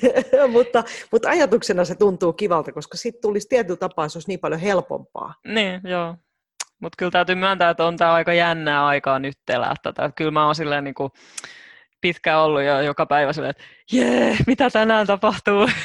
niin Kyllä, silleen, taas ihan mä saan sama. katsoa kaikki uutiset läpi ja kaikki, että mitä tänään on tullut uutta. Että se on niin hienoa niin kuin tavallaan, että kun nyt on, että mulle toi QAnon oli valtava semmoinen niin kuin jotenkin toivoa antava just se sellainen, että vau, että nyt jotain niin kuin oikeasti tapahtuu. Että, että sitä ei ole vaan tiennyt, että onhan ne sieltä Kennedyn ajoista jo yrittänyt niin kuin, tavallaan, mutta ne on toiminut niin siellä salassa tämä allianssi, että sit siitä ei ole tavallaan tiennyt, että nyt ne on tuonut sen QAnonin kautta sen tiedon ihmisille, että nyt sä pystyt itse niin näkemään, mitä tapahtuu ja näkee vähän kulissien taa, niin se tuo sellaista niin kuin dramatiikkaa vielä enemmän tähän niin kuin touhuun. Ja sitten just kun näkee vähän niitä agendoja, että mitäs nyt taas yritetään tuollaista ja nyt menee tonne ja sille, ja sitten kun näkee, että valtamedia huutaa aina vaan sitä yhtä asiaa niin kuin sen kolme vuotta putkeen, niin, niin tavallaan, niin kuin, että, että sieltä ei paljon löydy sellaista eri vivahdetta niin kuin mihinkään näihin maailman asioihin. Et, Ja sitten yksi, mikä on minusta tosi tärkeä niin kuin ymmärtää, on se, että tuo allianssi, niin siis sehän ei ole vain ihmisiä, mm, joo. vaan siellä on, niin kuin, siellä on eh, niin kuin, muitakin olentoja, jotka jeesaa meitä. Et siellä on, niin kuin, siellä on niin, kuin, niin kutsutusta henkimaailmasta ihmisiä, ja sitten siellä on niin kuin ihan, ihan fyysisiä ET-tä muilta taajuuksilta, ja se on niin iso se koko kuvio, että et sit jos me, niinku, kun me tiedetään kuitenkin, että on olemassa kymmeniä eri rotuja, siis avaruusrotuja, joista, Mm, jotka on, joista mun mielestä tällä hetkellä on ainakin 15 niin kuin ihmisten kanssa niin kuin tekee yhteistyötä, Joo, joo. niin et siellä on myöskin niitä, ja jos tämmöinen tieto nyt ensinnäkin läväytettäisiin ihmisille nenä eteen. Esimerkiksi, mä en tiedä, saat, sulle on ehkä tämä Dulcen sodat niin tuttuja. Oletko Mm. kuullut näistä maanalaisista Dulce Mm. Wars, Joo, joo. mi- mitkä on ollut siis kuitenkin jo kymmeniä vuosia sitten ensimmäiset. Eli nämä tunnelit, jotka on ollut tämmöisiä iki-iki vanhoja tunneleita, jotka niin kuin nämä on jo nämä muinaiset niin kuin ihmiset ja rodut sinne kaivaneita maan sisälle Mm, mm. siis. Niin et siellä on asuu kuitenkin näitä alieneitä. Mm. Niin se on niin kuin tosi mielenkiintoista, että tätä sotaa on kuitenkin käyty tosi pitkään, et niin kuin hyvistä ja pahista välillä, mutta että me ei niin kuin tiedetä siitä mitään, mutta sitten toisaalta niin kuin nyt ne apujoukot, mitä nyt mä ajattelen, että mitä ku, kuulla on ja sillä ryhmittymällä on, niin ne on niin valtavat ne joukot, niin meillä ei ole, että tämmöistäkään tietoa sä et voi läväyttää ihmisille. Mm, niinpä, Tiet, tiedätkö, joo. niin kuin sanoo, että joo, täällä on tämmöinen nyt sota, kuulkaa menossa, että täällä on muutama tämmöinen, että puhutaan valkohatuista ja mustahatuista ja niistä ja näistä, mutta sitten iske siihen vielä joku alien-rotu päälle, Joo, niin joo. saa vittu ei muuta kuin hoitoa.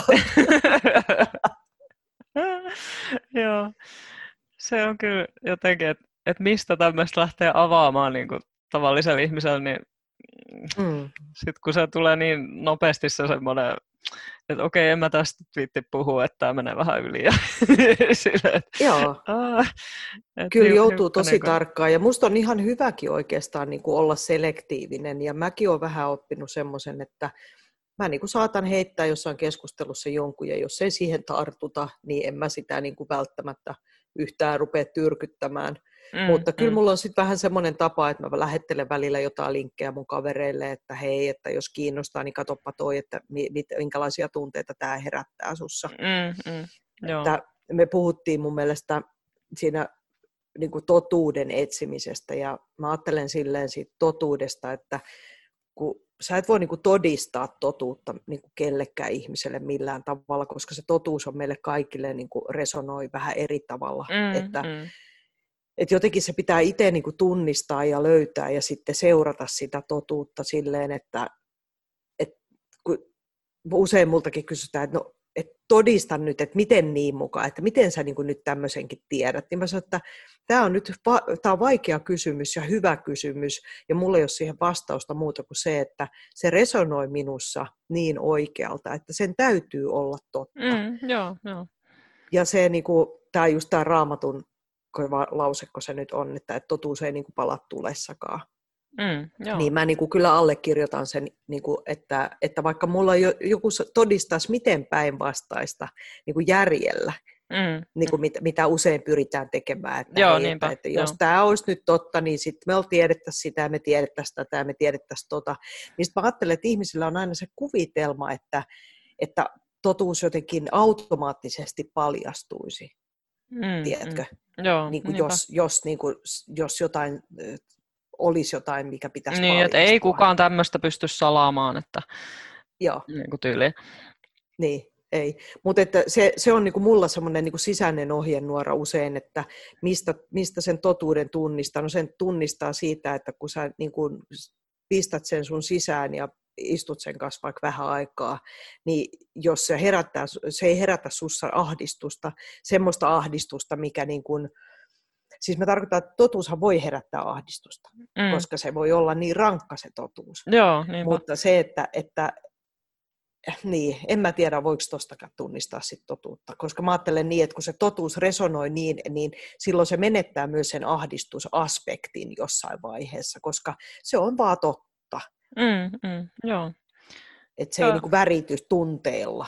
Joo, Ymmärrät, joo. sitä mä niin kuin ehkä ajan takaa tässä. Että se Joo, voi ahdistaa, joo. mutta se ei, niin kuin, Niin se ja ei hyvin välity paljon, niin negatiivisella tai positiivisella tunteella, vaan enemmän vaan sillä, Joo. että se on värähtelyä. Joo, ja sitten kun sä puhuit tuosta järjestä, että yritetään järjellä selittää, mutta mut nimenomaan ei yritetä mun mielestä, koska me, me, siihenhän toi mediakin nyt paljolti perustuu, että yritetään niin kuin, vaikuttaa niihin tunteisiin ja nimenomaan saada meidät olemaan semmoisessa niin kuin shokkitilassa ja pelon ilmapiirissä. Ja sitten kun me ollaan siinä, niin meillähän on sympaattinen hermosto aktivoitunut, ei me pystytä ajattelemaan rationaalisesti. Sitten jos me oltaisiin oikeasti rentoja, rauhallisia, me pystytään arvioimaan asioita niin kuin järjellä ihan oikeasti. Mutta ihmiset, niin kuin se on sekoittunut, siinäkin ollaan niin kuin jollain tavalla sekoitettu sitä asiaa. Ja tota, että tavallaan niin kuin sanotaan, että tämä on järkevää, ja sitten lyödään siihen hirveä määrä semmoista pelkopornoa niin kuin päälle. Ja, ja sitten jos joku yrittää järjellä niin kuin selittää, että no itse asiassa mun järki ei nyt oikein ymmärrä tätä, että tämä ei niin kuin oikein nyt resonoi, niin sitten ollaan se, ei kun sä oot hullu, sä oot hullu, sä oot hullu. Että tavallaan niin kuin, että mun mielestä ne on vähän sekoitettu ne asiat, että, että kyllä itse asiassa järjellä pystyy arvioimaan, jos sä oot oikeassa mielentilassa ja tunnetilassa. Mm, kyllä. Me ei hyvinkään usein olla, että me ollaan sen öö, niin kuin pelko, pelkotilassa ja sitten just Kyllä. ne, millä meitä pelotellaan, niin ne on niin isoja asioita, että just tämäkin liittyy, että, että jos meitä pelotellaan jatkuvasti nyt esimerkiksi täällä koronalla, niin mitä me nyt oikeastaan sitten pelätään siinä? No me pelätään, että kaikki kuolee. Kaikki kuolee, kaikki kuolee, kaikki kuolee, näin monta kuolee, kuolee, kuolee, kuolee. Okei, no miksi sä pelkäät kuolemaa? No siksi, kun sulla on kerrottu, että kuoleman jälkeen ei ole mitään. Sulta on salattu sekin tieto. Eli tavallaan sit, jos sä, sulla on se kokemus, sä tiedät, että mä tiedän, että vaikka mä kuolen, niin mä jatkan, mun sielu jatkaa ja se on näin tarkoitettu ja mä oon silloin sen valinnut, sen mun kuolin hetken ennalta ja se on näin tarkoitettu. Ei mun tarvitse pelätä sitä. Tämä on niin, niin naulan kanta ja tästä, Niin. tämä oli mielestäni semmoinen, mitä mä, mä haluaisinkin puhua myöskin, että niin kun mä koen, että toi on hirveän positiivinen asia, se kuoleman odotus parhaimmillaan, että mulla on itselläni pari tämmöistä kuolemakokemusta. Yksi oli semmoinen, kun mä olin 98 niin leikkauksessa, jos Mm. mä menetin kolme litraa verta. Ja mä olin silloin, niin kuin kävin semmoisella kuoleman rajalla. Joo. Ja se on semmoinen kokemus ollut mulle, että kun mä sieltä palauduin, niin mä en ole niin kuin pelännyt mitään sen jälkeen. Mm. Ja mä tavallaan koen, että mä oon niin kuin ulkona semmoisesta normaali-ihmisen kuoleman pelosta, koska se on näyttäytynyt mulle vain, siis mulla oli siellä semmoiset olennot, jotka tuli niin kuin viemään mua, ja mä voisin muuten kertoa tämän, kiinnostaako sua? Kerro, kerro, joo, Tämä kiinnostaa. oli, tämä oli hieno kokemus. Tämä oli semmoinen, että mä, mä olin niin tämmöisessä koomassa, siis että kun mä olin menettänyt niin paljon verta, niin mähän tavallaan niin, mä vajosin tosi, mä en ole siis ollut kliinisesti kuolleena, mutta mä vajosin semmoiseen kokemukseen, missä mä tiesin, että mä oon kuolemassa. Mm, joo. Ja tuli kaksi valo-olentoa mun selän taakse, ja ne oli niin kuin energialtaan naisia, hyvin lämpimiä, rakastavia valohahmoja, ja sanoi mulle, että Jaska, että me halutaan nyt näyttää sulle pari paikkaa. Ja ne vei mut Saturnuksen, me mentiin niin kuin avaruuden läpi, maapallolta lähettiin ja me mentiin Saturnuksen luokse. Ja mä näin ne Saturnuksen renkaat ja ne oli, se oli niin mieletön se maisema. Ja ne sanoi mulle, että me halutaan nyt vaan, että sä tiedät, että sä olet tullut, se, että edellisen kerran sä olet asunut täällä Saturnuksella. Ja sä mm-hmm. olet tullut tänne maapallolle tekemään kaiken näköisiä hommia.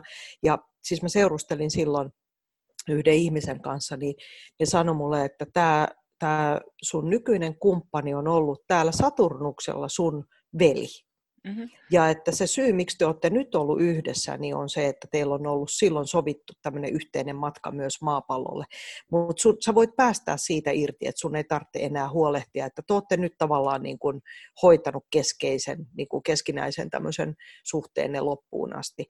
Ja että nyt sä voit periaatteessa valita, että mihin sä meet seuraavaksi. Mm-hmm, no. Ja se oli niin mieletön, että kun mä muistan sen vieläkin niin hyvin, ja kun mä palasin takaisin mun kehoon, niin ja sitten kun mä heräsin siitä, mä muistan vieläkin, vaikka siitä on yli 20 vuotta, onko siitä niin, yli 20, 25 vuotta tästä on aikaa melkein, niin mä muistan vieläkin sen kokemuksen, ja se on jättänyt, ja silloin mulle sanottiin, että sä oot kuolematon, että sä et voi koskaan kuolla, mm, mm. että sä aina tulet jatkamaan jossain. Joo. Ja se on jäänyt mulle semmoiseksi, että wow, mikä trippi, nythän mä voin niinku tehdä mitä vaan, koska jos en mä pelkää kuolemaa, niin mun ei tarvitse pelkä, pelätä minkään asian paljastumista myöskään, koska, koska ei ole mitään semmoista, jo, jolla mua saataisiin mihinkään, siis ruotuun. Just tämä, että pelko on se ydin. Ja mm. jos sä ymmärrät sen mekanismin, mihin joku Hitlerin manipulointi tai 911 esimerkiksi perustui siihen, että traumatisoidaan iso joukko ihmisiä ja sitten saadaan lakimuutoksia ja muita, niin jos sä oot tavallaan semmoisen ulottumattomassa, niin sähän oot silloin vähän niin kuin lainsuojaton ja mm, pelottava mm, ja, ja silloin joo. sä oot jopa vähän vaarallinen. Joo, niin. Niin nämä mekanismit ei toimi semmoisille ihmisille. Joo, joo. Ja niin kuin sä itse sanoit musta tosi hyvin, että jos meiltä salataan kuoleman jälkeisen elämän tieto, niin me pelätään tyhjyyttä, me pelätään kuolemaa, vaikka jotkut ajattelee, että se on helpotus, mutta se pelko on siinä, kun sä et tiedä, mitä se on. Joo, niin nimenomaan. Joo, Joo että tuohon se niinku perustuu just tämä, että, että on, mun mielestä sekin on osa tätä agendaa, että ollaan niinku jätetty vähän niinku uskonnot sillä niinku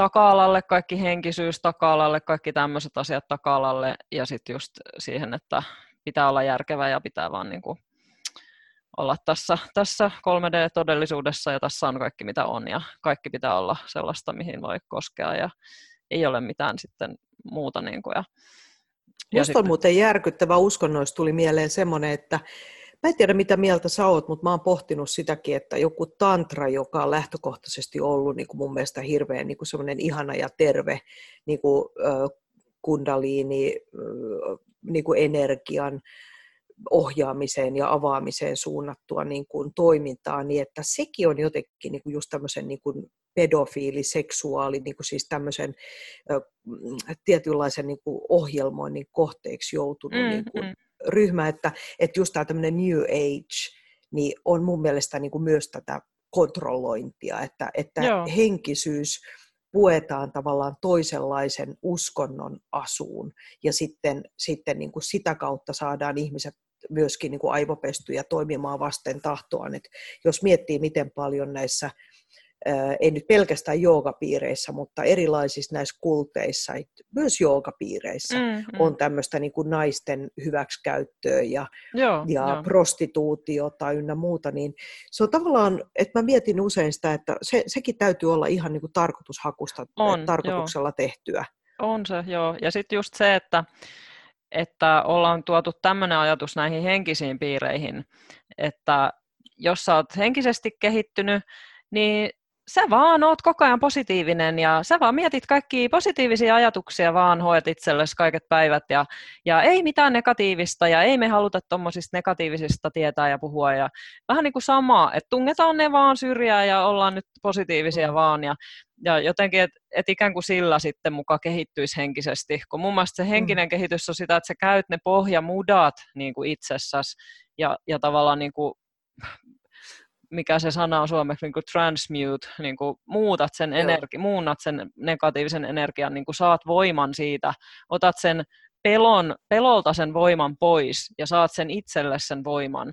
Että et tuommoinen niin pintapuolinen semmoinen, että et mä hoen nyt itselleni sata kertaa päivässä, että mulla on kaikki tosi jees. Ja, ja sitten just tää, vähän tämä secretkin, tämä tämä manifestointijuttu, niin se on niin kuin mennyt siihen samaan, että että semmoinen materiaalinen niin kuin, materialistinen manifestointi, että mä haluan nyt vaan, mä manifestoin itselleni miljoona, miljoonan ja uuden auton ja hienon talon ja upean näköisen kumppanin ja silleen, niin kuin, että, että ei siinä ole niin kuin mitään sellaista, että no mitä sä oikeasti kaipaat, niin kuin, että kaipaatko sä niin kuin rakkautta, kaipaatko sä niin kuin turvallisuuden tunnetta, että manifestoi itsellesi niitä, että älä niinku keskitä sitä tuommoisiin ulkoisiin asioihin.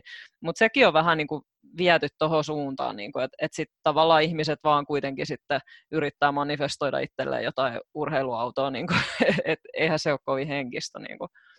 Niin ja mä ajattelen silleen, että niinku tuosta vetovoimanlaista niin, että kun mä oon itse tosi tämmöinen niinku law of attraction ihminen, niin mä ajattelen sen niin, että, että me tarvitaan niinku kaikkia niitä ihmisyyden osia ihan vaan niin kuin ymmärtääksemme itseämme sitä suuntaa, mihin me halutaan mennä.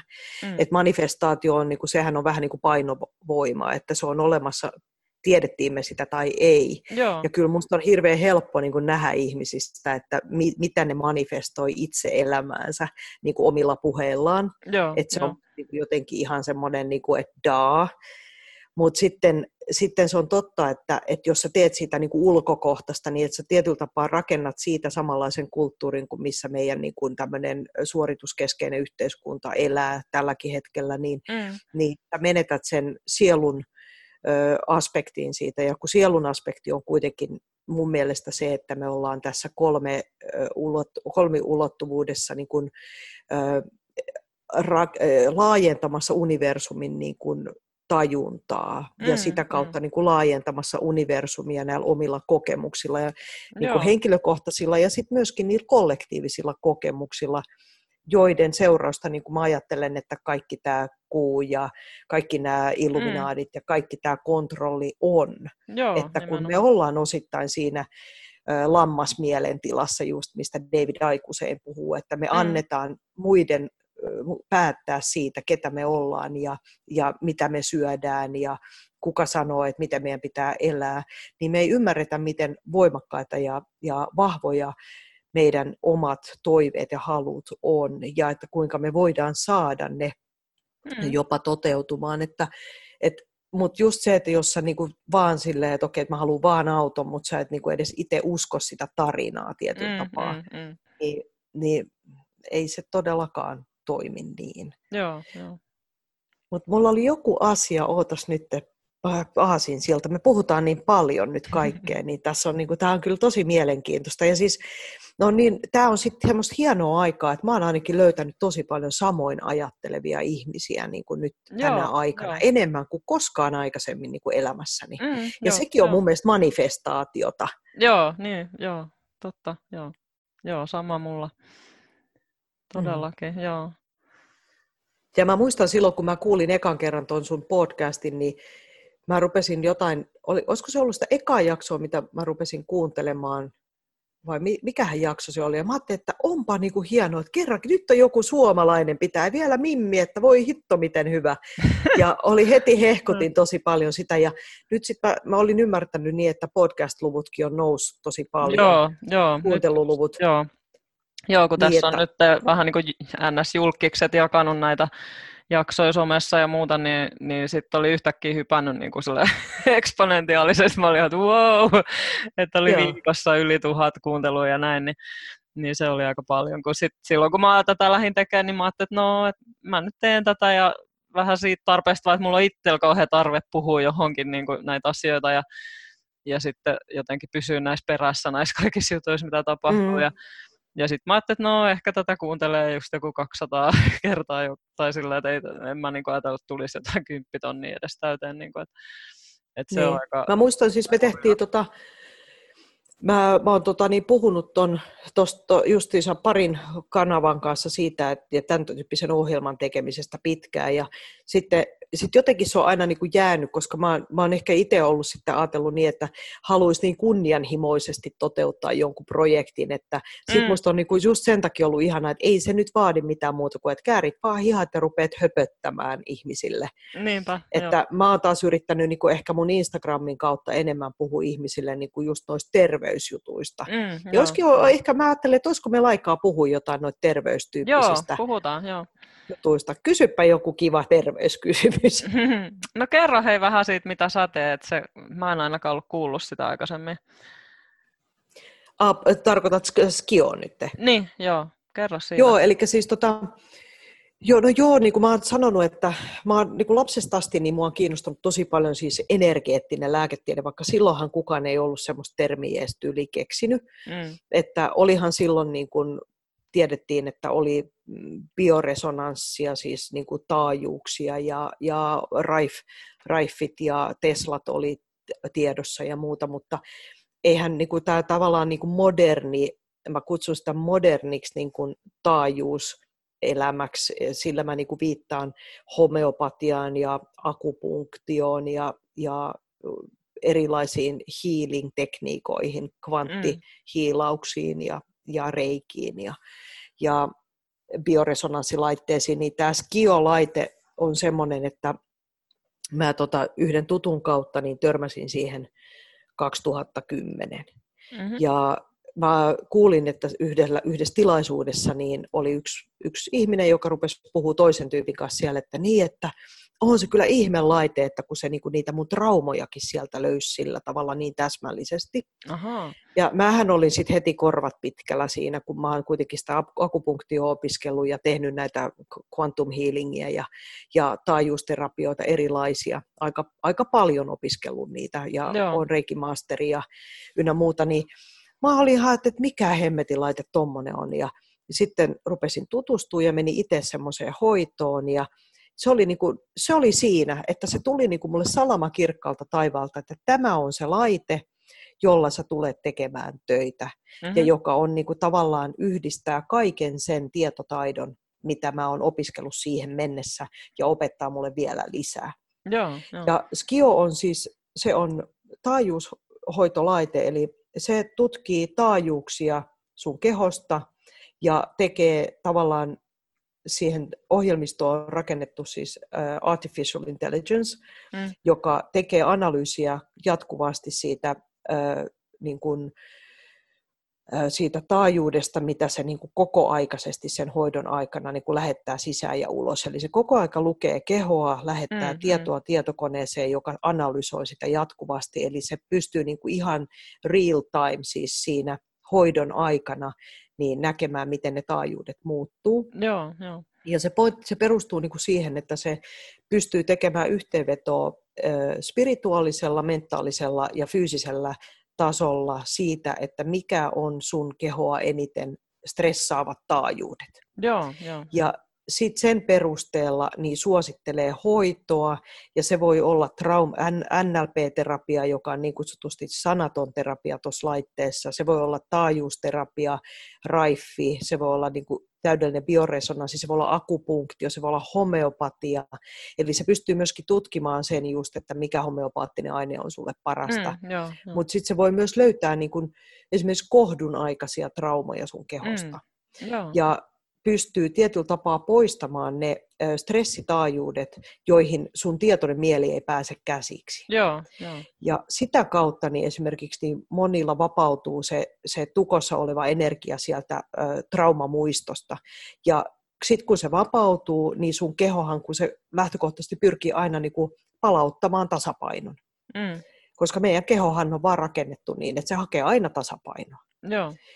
Niin silloin sä tavallaan, kun te poistetaan ne esteet, niin sun keho pyrkii pääsemään siihen takaisin. Ja silloin sun ei tarvitse niin kuin, tavallaan olla parantaja tai mikään ekspertti edes, vaan sä vaan hoidat ne taajuudet pois siitä. Joo, joo. Onpa mielenkiintoista. Mutta se laite on sikäli mielenkiintoinen, että siinä on sisällä yli 200 niin terapiaa, joita voidaan käyttää eri asteisina ja eri yhdistelmäisinä. Ja toki niin kuin siinä käyttäjän pitää ymmärtää myöskin, että miten esimerkiksi akupunktioterapia toimii, mm, tai, joo, tai joo. Mikä, mikä homeopatian niin kuin perus mm. niin kuin mekanismi on, että sä ymmärrät, että sä et niin kuin iske sinne 700 eri ainetta sille tyypille, vaan sen, joo, takia, että sä vo, sen takia, että sä voit tehdä niin. Joo, kuulostapa mielenkiintoiselta. Se on tosi, tosi mielenkiintoinen Joo. ja se on niinku semmoinen, mikä, mistä mä tykkään niinku eniten, koska mä oon, mä oon tota, mä oon hyvä coachaamaan, mutta sitten mä oon huomannut sen, että kun mä teen skiolla töitä, niin mulla tulee aina nämä niin kutsutut apujoukot, eli mm, mm. Ne, on, ne on jotain näitä, joko mun Mähän en, tämäkin on nyt taas haus hassua puhua tämmöisessä podcastissa semmoisista asioista, mitkä on itselleen niin itsestään selviä, että, että mä aina ajattelen, että kun mä teen asiakkaiden kanssa töitä, niin mä en tee yksin sitä työtä, mm, vaan mm. mulla on aina siellä niin kuin ne apujoukot, jotka on joko mun toisessa eksistenssissä olevia niin kuin omia persoonallisuuksia, tai sitten ne on jostain taajuudesta tulevia muita osaajia. Mm, Mä kutsun, joo, kutsun niitä osaajiksi. Joo. Se osaaja on musta niin hieno sana sille, että ne osaa niin kuin mitä vaan. Joo, niinpä. Jotain semmoisia skillsejä, mitä mulla ei ole, niin mm. niin voi tulla niihin hoitotilanteisiin. Ja se on musta niin kriipivän makeeta, että mä yhtäkkiä ymmärrän jonkun asian, mitä mä en voi tietää, koska mm, mä en ole mm. koskaan opiskellut sitä. Joo, joo. Niin mutta et en mä niinku mitenkään sitä pakota siihen hoitotilanteeseen, vaan mä niinku yleensä vaan annan sen tiedon tulla ja mä joskus saatan sanoa se asiakkaalle. Mm, mm. Ja, ja tota, jos siitä on sille hyötyä, niin sitten se ottaa sen vastaan, että et ei se ole mikään semmoinen, että mä kanavoin mm, missään mm. tilanteessa mitään, joo, mutta, joo. mutta joo, se on niinku yksi mun työkalupakin niinku väline Joo, joo. On, on mun pitää skill. tulla kokeilemaan joku kerta. Toi rupesi nyt kiinnostaa heti. joo, se onkin koke- tämmöinen, joka on kokeillut melkein kaikki niin kuin, mahdolliset luontaishoidot ja kaikki, mitä vaan on niin kuin, olemassa, niin mä oon melkein kaikissa käynyt kokeilemassa. Joo, tota, joo. Tota, mitäs mieltä sä oot tästä nyt tästä Suomen tilanteesta, että kun täällä ollaan tota, puoskarilakiin nyt puuhailtu ja ja kovasti on hyökätty niin kuin luontaishoitojen vastaan ja, ja tämmöistä maalittamista tapahtuu ja muuta, niin miten sä näet tämän? No siis enhän mä niin kuin tämmöisen työn vankkana edustajana niin kuin voi mitenkään hyväksyä sitä asetelmaa. Että kyllä mä näkisin niin, että, että meillä on niin kuin, ihmisillä on perusoikeuksia, Mm. Niin kun, että jos me synnytään tähän maailmaan, niin meillä täytyy olla perusoikeus puhtaaseen veteen ja hengitysilmaan ja itsemääräämisoikeuteen kehosta ja myöskin niin kuin hoidon valinnan oikeus. Mun mielestä tämmöisessä maailmassa, missä me eletään, niin tuntuu hirveän hullulta se, että, että olisi joku taho, joka holhoaa meitä niin paljon, että, että sanoo, että mitä me, mistä me saadaan valita pahin vaihtoehto. Mm, mm. Et mun mielestä maailmankaikkeuden niin kun, Tämä on nyt vähän ehkä tämmöistä esoteeristakin, mitä mä nyt sanon, mutta mä ajattelen niin, että jos me ollaan valittu, että me tullaan maapallolle mm. näiden kaikkien mahdollisuuksien äärelle, niin minusta tuntuu niin kuin ihan riistolta, että meiltä niin kuin pyritään rajaamaan niin kuin kaikki se mahdollisuus, mikä edustaa niin kuin ihan oikeasti kokemuspiirin sisälle, niin kuin, siis, että et se jotenkin mä näkisin, että parantuminen on subjektiivinen kokemus aina. Mm, ja sitä mm. ei voi niin kuin mitata tieteellä. Joo, nimenomaan. Niin. Joo. Ja sen takia mä näkisin, että koko terveydenhuolto perustuu niin kuin ihan väärään lähtö, lähestymistapaan. Mm että sä et voi edes terveyttä etkä parantumista mitenkään mitata tieteellisesti, koska se on kaikilla yksilöllinen ja perustuu niin, kuin niin moneen muuttuvaan tekijään. Joo, niin, niin. Sen takia niitä keinoja pitäisi olla niin kuin yhtä paljon kuin ihmisiä. Joo, nimenomaan. Joo. Ja tästä positiosta katsottuna, niin tämähän on ihan kestämätöntä, että, että määritellään jotkut avuttomat ryhmät, kuten esimerkiksi X-ikäiset tai X-sairaat tai tietyn iän alittavat, jotka eivät niin kykenisi itse sanomaan, että tämä intuitiivisesti kiinnostaa minua ja minä haluan kokeilla tätä. Mm, joo. Niinpä. Et kyllä puoskarilaki on niin kuin nimensäkin mukaisesti niin, niin tota, erittäin kielteinen asia mm, mm. ja perustuu vaan niin kuin tieteellisen maailman niin kuin katsontakantaan siitä, että, että mikä on niin kuin mikä on terveys ylipäätään. Meidän pitäisi ensin määritellä, että mitä se terveys edes tarkoittaa. Terveys mm, on niin kuin hyvinvointia, no, niin, resonointia, siis sitä, että, että meidän, meidän mieli ja keho ja sielu niin kuin on jotenkin harmoniassa. Mm, joo, joo.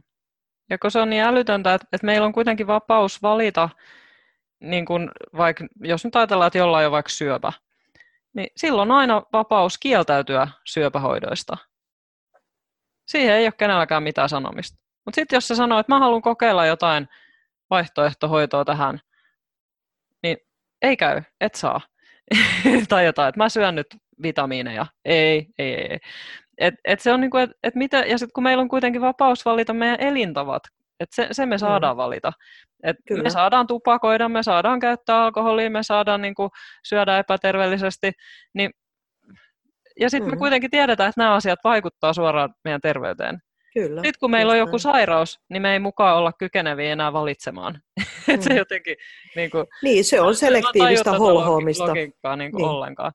Ja sit no, siinä, on tämä... ansa, siinä on siis ansaintalogiikka. Eli mm, se, niin. että, että ja sitten mä sanoisin vielä semmoisen asian, että, että sen sijaan, että mä niinku paasaisin siitä, että, että okei, että me ei saada tehdä sitä tai tätä, niin mä haluaisin ajatella sen myöskin sillä tavalla, että ähm, mä ajattelen kansanterveydellisesti, että kun me ollaan kuseessa, mm. meillä ei ole rahaa, ja että jos ihminen omilla itse ansaitsemillaan rahoilla haluaa valita jotain, mikä ei rasita kansanterveyden järjestelmää, siis terveydenhuoltoa mm-hmm. millään tavalla, niin kenen agendan mukaista on kieltää semmoinen, niin, että nimenomaan. jos joku menee nyt sit sinne enkelihoitoon vaikka ja saa siitä hyvän olon ja sille jää lääkärikäynti väliin, niin mm. niin mä sanoisin, että kaikki on plussan puolella. Mm, niin, niin. Mä, en, mä en väitä, että enkelihoito on verrattavissa mihinkään muuhun kuin subjektiiviseen hyvinvoinnin kokemukseen. Mm, mm, niin. Ja siitä mun mielestä tässä kaikessa on kysymys. Että, joo, että, joo. Eikä mä, mä en niin kuin ikinä lähtisi semmoiseen väittelyyn, että mikä tapahtuu placebon kautta tai mikä tapahtuu oikeasti, koska mm, mun mielestä mm. kysymys on täsmälleen samasta vaikutusmekanismista kuitenkin. Niin, ja me siis tiedetään, siis... että tietyillä lääkkeilläkin on just niiden vaikutus perustuu placeboon, että jos me katsotaan Kyllä. tutkimuksia. Kyllä. Ei, ei Esimerkiksi... voida perustella semmoista. Onko lukenut sitä Kirsin äh, tota, tutkimusta, kun se lähti to, tosi niin kuin, skeptisesti tutkimaan sitä, että, että mielialalääkkeet niin, että, että, että kuinka paljon niin kuin placebo-vaikutusta niillä on. Mm, niin joo. se lähti niin kuin sillä ajatuksella, että se todistaa niin, että, että, että mielialalääkkeet on niissä ei ole mitään placeboa, vaan ne on pelkästään mm, tyyliin mm. niin totta. Joo. Niin mit, kas kumma miten kävikään. 97 prosenttia hänen niin kuin metadata-analyysin tuloksena niin, niin on pelkkää placeboa. Mm, Mutta nimenomaan. haittavaikutuksista 100 prosenttia oli Joo. aitoja. Niin, nimenomaan. Niin se kertoo minusta kyllä niin kuin aika hyvin Joo, niin kuin tästä jo. kemiallisten lääkkeiden niin kuin, tietyllä tapaa niin kuin haitallisesta niin kuin trendistä. Mm, joo, joo. Nimenomaan. Ja mä en siis ollenkaan ole sitä mieltä, että, että lääkkeet pitäisi kokonaan poistaa, että, että mm. mä haluan niin kuin tavallaan sen tehdä selväksi, että mä hyväksyn maailman semmoisena kuin on, koska mun niin. mielestä täytyy myös muistaa, että ihmisillä täytyy olla myös oikeus valita lääkkeet, Nimenomaan. jos he haluavat. Joo, ja että kun mm. täällä on nyt sen verran sairaita ihmisiä tällä hetkellä, just johtuen tästä, miten asiat on tehty tähän asti, niin ei me voida siitä suoraan hypätä johonkin, että lopetetaan tämä systeemi ja mennään näihin, vaan just, että sen pitäisi olla rintarinnan ja pitäisi niin kuin aina yksilöllisesti katsoa, että mikä kenellekin sopii ja mun mielestä kuunnella sitä potilasta, mitä hän itse haluaa, mitä hän pitää tärkeänä, mistä hän kokee apua ja mennä sen mukaan. Ja mm. sitten taas, että mistä hän kokee haittaa. Että jos hän sanoo, että hänelle ei sovi joku lääke, että hän kokee siitä haittaa, niin sitten sekin pitäisi mm. ottaa huomioon. Että sekin on aika yleistä, että, että ei, niinku, ei oteta vakavasti, että jos sä koet jotain haittavaikutuksia jostain mm. lääkkeestä, niin sitten ollaan, että no ei tästä mitään tule, että ei, kyllä käytä vaan. Tai sitten annetaan siihen vielä joku uusi lääke niihin haittavaikutuksiin. Että mm. et se menee vähän liiallisuuksiin kanssa. Et, et, Mutta joo, todellakin, että et kyllä mäkin koen just, että tarvitsisi tarvis saada semmoinen niin kuin, tarvitsisi yhdistää ja tarvitsisi niin kuin holistisoida se, olisiko tämä oikea sana, mutta siis mm. tehdä holistinen terveydenhoito, mihin kuuluu myös tämä moderni länsimainen lääketiede. Ja, ja just, että lääkäreitä pitäisi kouluttaa niin kuin näihin muihinkin, niin kuin sitten ymmärtämään niitäkin ja, ja tavallaan niin kuin ja eihän se Joo. nyt ole oikeastaan niin kuin lääke, lääketeollisuuden agendassa. Niin kuin, musta on niin kuin, niin kuin mielenkiintoista, että mm, lääkärillähän ei niin kuin, opeteta esimerkiksi just sitä ravintoasiaa, jonka mm. perusteella sit sitä on hirveän helppo pitää hömppänä. Mutta sitten toisaalta, kun mä itse niin mietin, että mä edustan sit taas sitä koulukuntaa, joka ö, on sitä mieltä, että radikaaleilla esimerkiksi ruokavalion muutoksella voidaan tehdä tosi paljon hyviä asioita mm. hyvin lyhyessä ajassa. Joo. Ja itse mä taas en ollenkaan niin kuin ole ostanut sitä terveellistä kasvisagendaa. Mm. Et mä mm. huomaan, että sitten taas mä puhun siinäkin, siinäkin mielessä niin kuin vähän niin kuin sitä trendiä vastaan, että mä en ollenkaan mm. usko, että veganismi on meille hyväksi tai, niin, tai, joo, tai, joo. Tota, tai lihansyönti olisi pahasta. Mm, joo. Että, et, tavallaan niin kuin me edustetaan kaikki niin erilaisia näkökulmia. Mm, ja mm. mun mielestä tämä on niin kuin koko se niin kuin ylipäätään niin kuin eksistenssin rikkaushan tulee siitä, että meillä on, niin kuin, meillä on paljon erilaisia ilmiöitä ja asioita, joista meillä on oikeus valita. Niin, nimenomaan. Ja mihin me Joo. voidaan uskoa. Joo, joo. Että on jo. vähän sama kuin, että ei mennä sala, sanomaan semmoiselle, joka ei usko salaliittoteoriaa, että hö, kyllä sä oot sit hölmö, että kun sä et usko tämmöiseen. Mm. Että, että tavallaan, että annetaan meille kaikille niin kuin, tilaa olla se, mitä me ollaan. Mm, joo. Joo, olisikohan tämä hyvä lopettaa tähän. Tämä oli niin hyvä sanoma, sanoma tähän loppuun. No kyllä, Joo. mun mielestä tuo kuulostaa tosi hyvältä paikalta pistää pillit pussiin. Joo, kiitos tosi paljon, että olit mukana vieraana. Innolla odotan sitten, että kun pääsen kuuntelemaan tätä meidän keskinäistä niin kuin selkään taputtelua. Ihanaa. Joo, kiitos.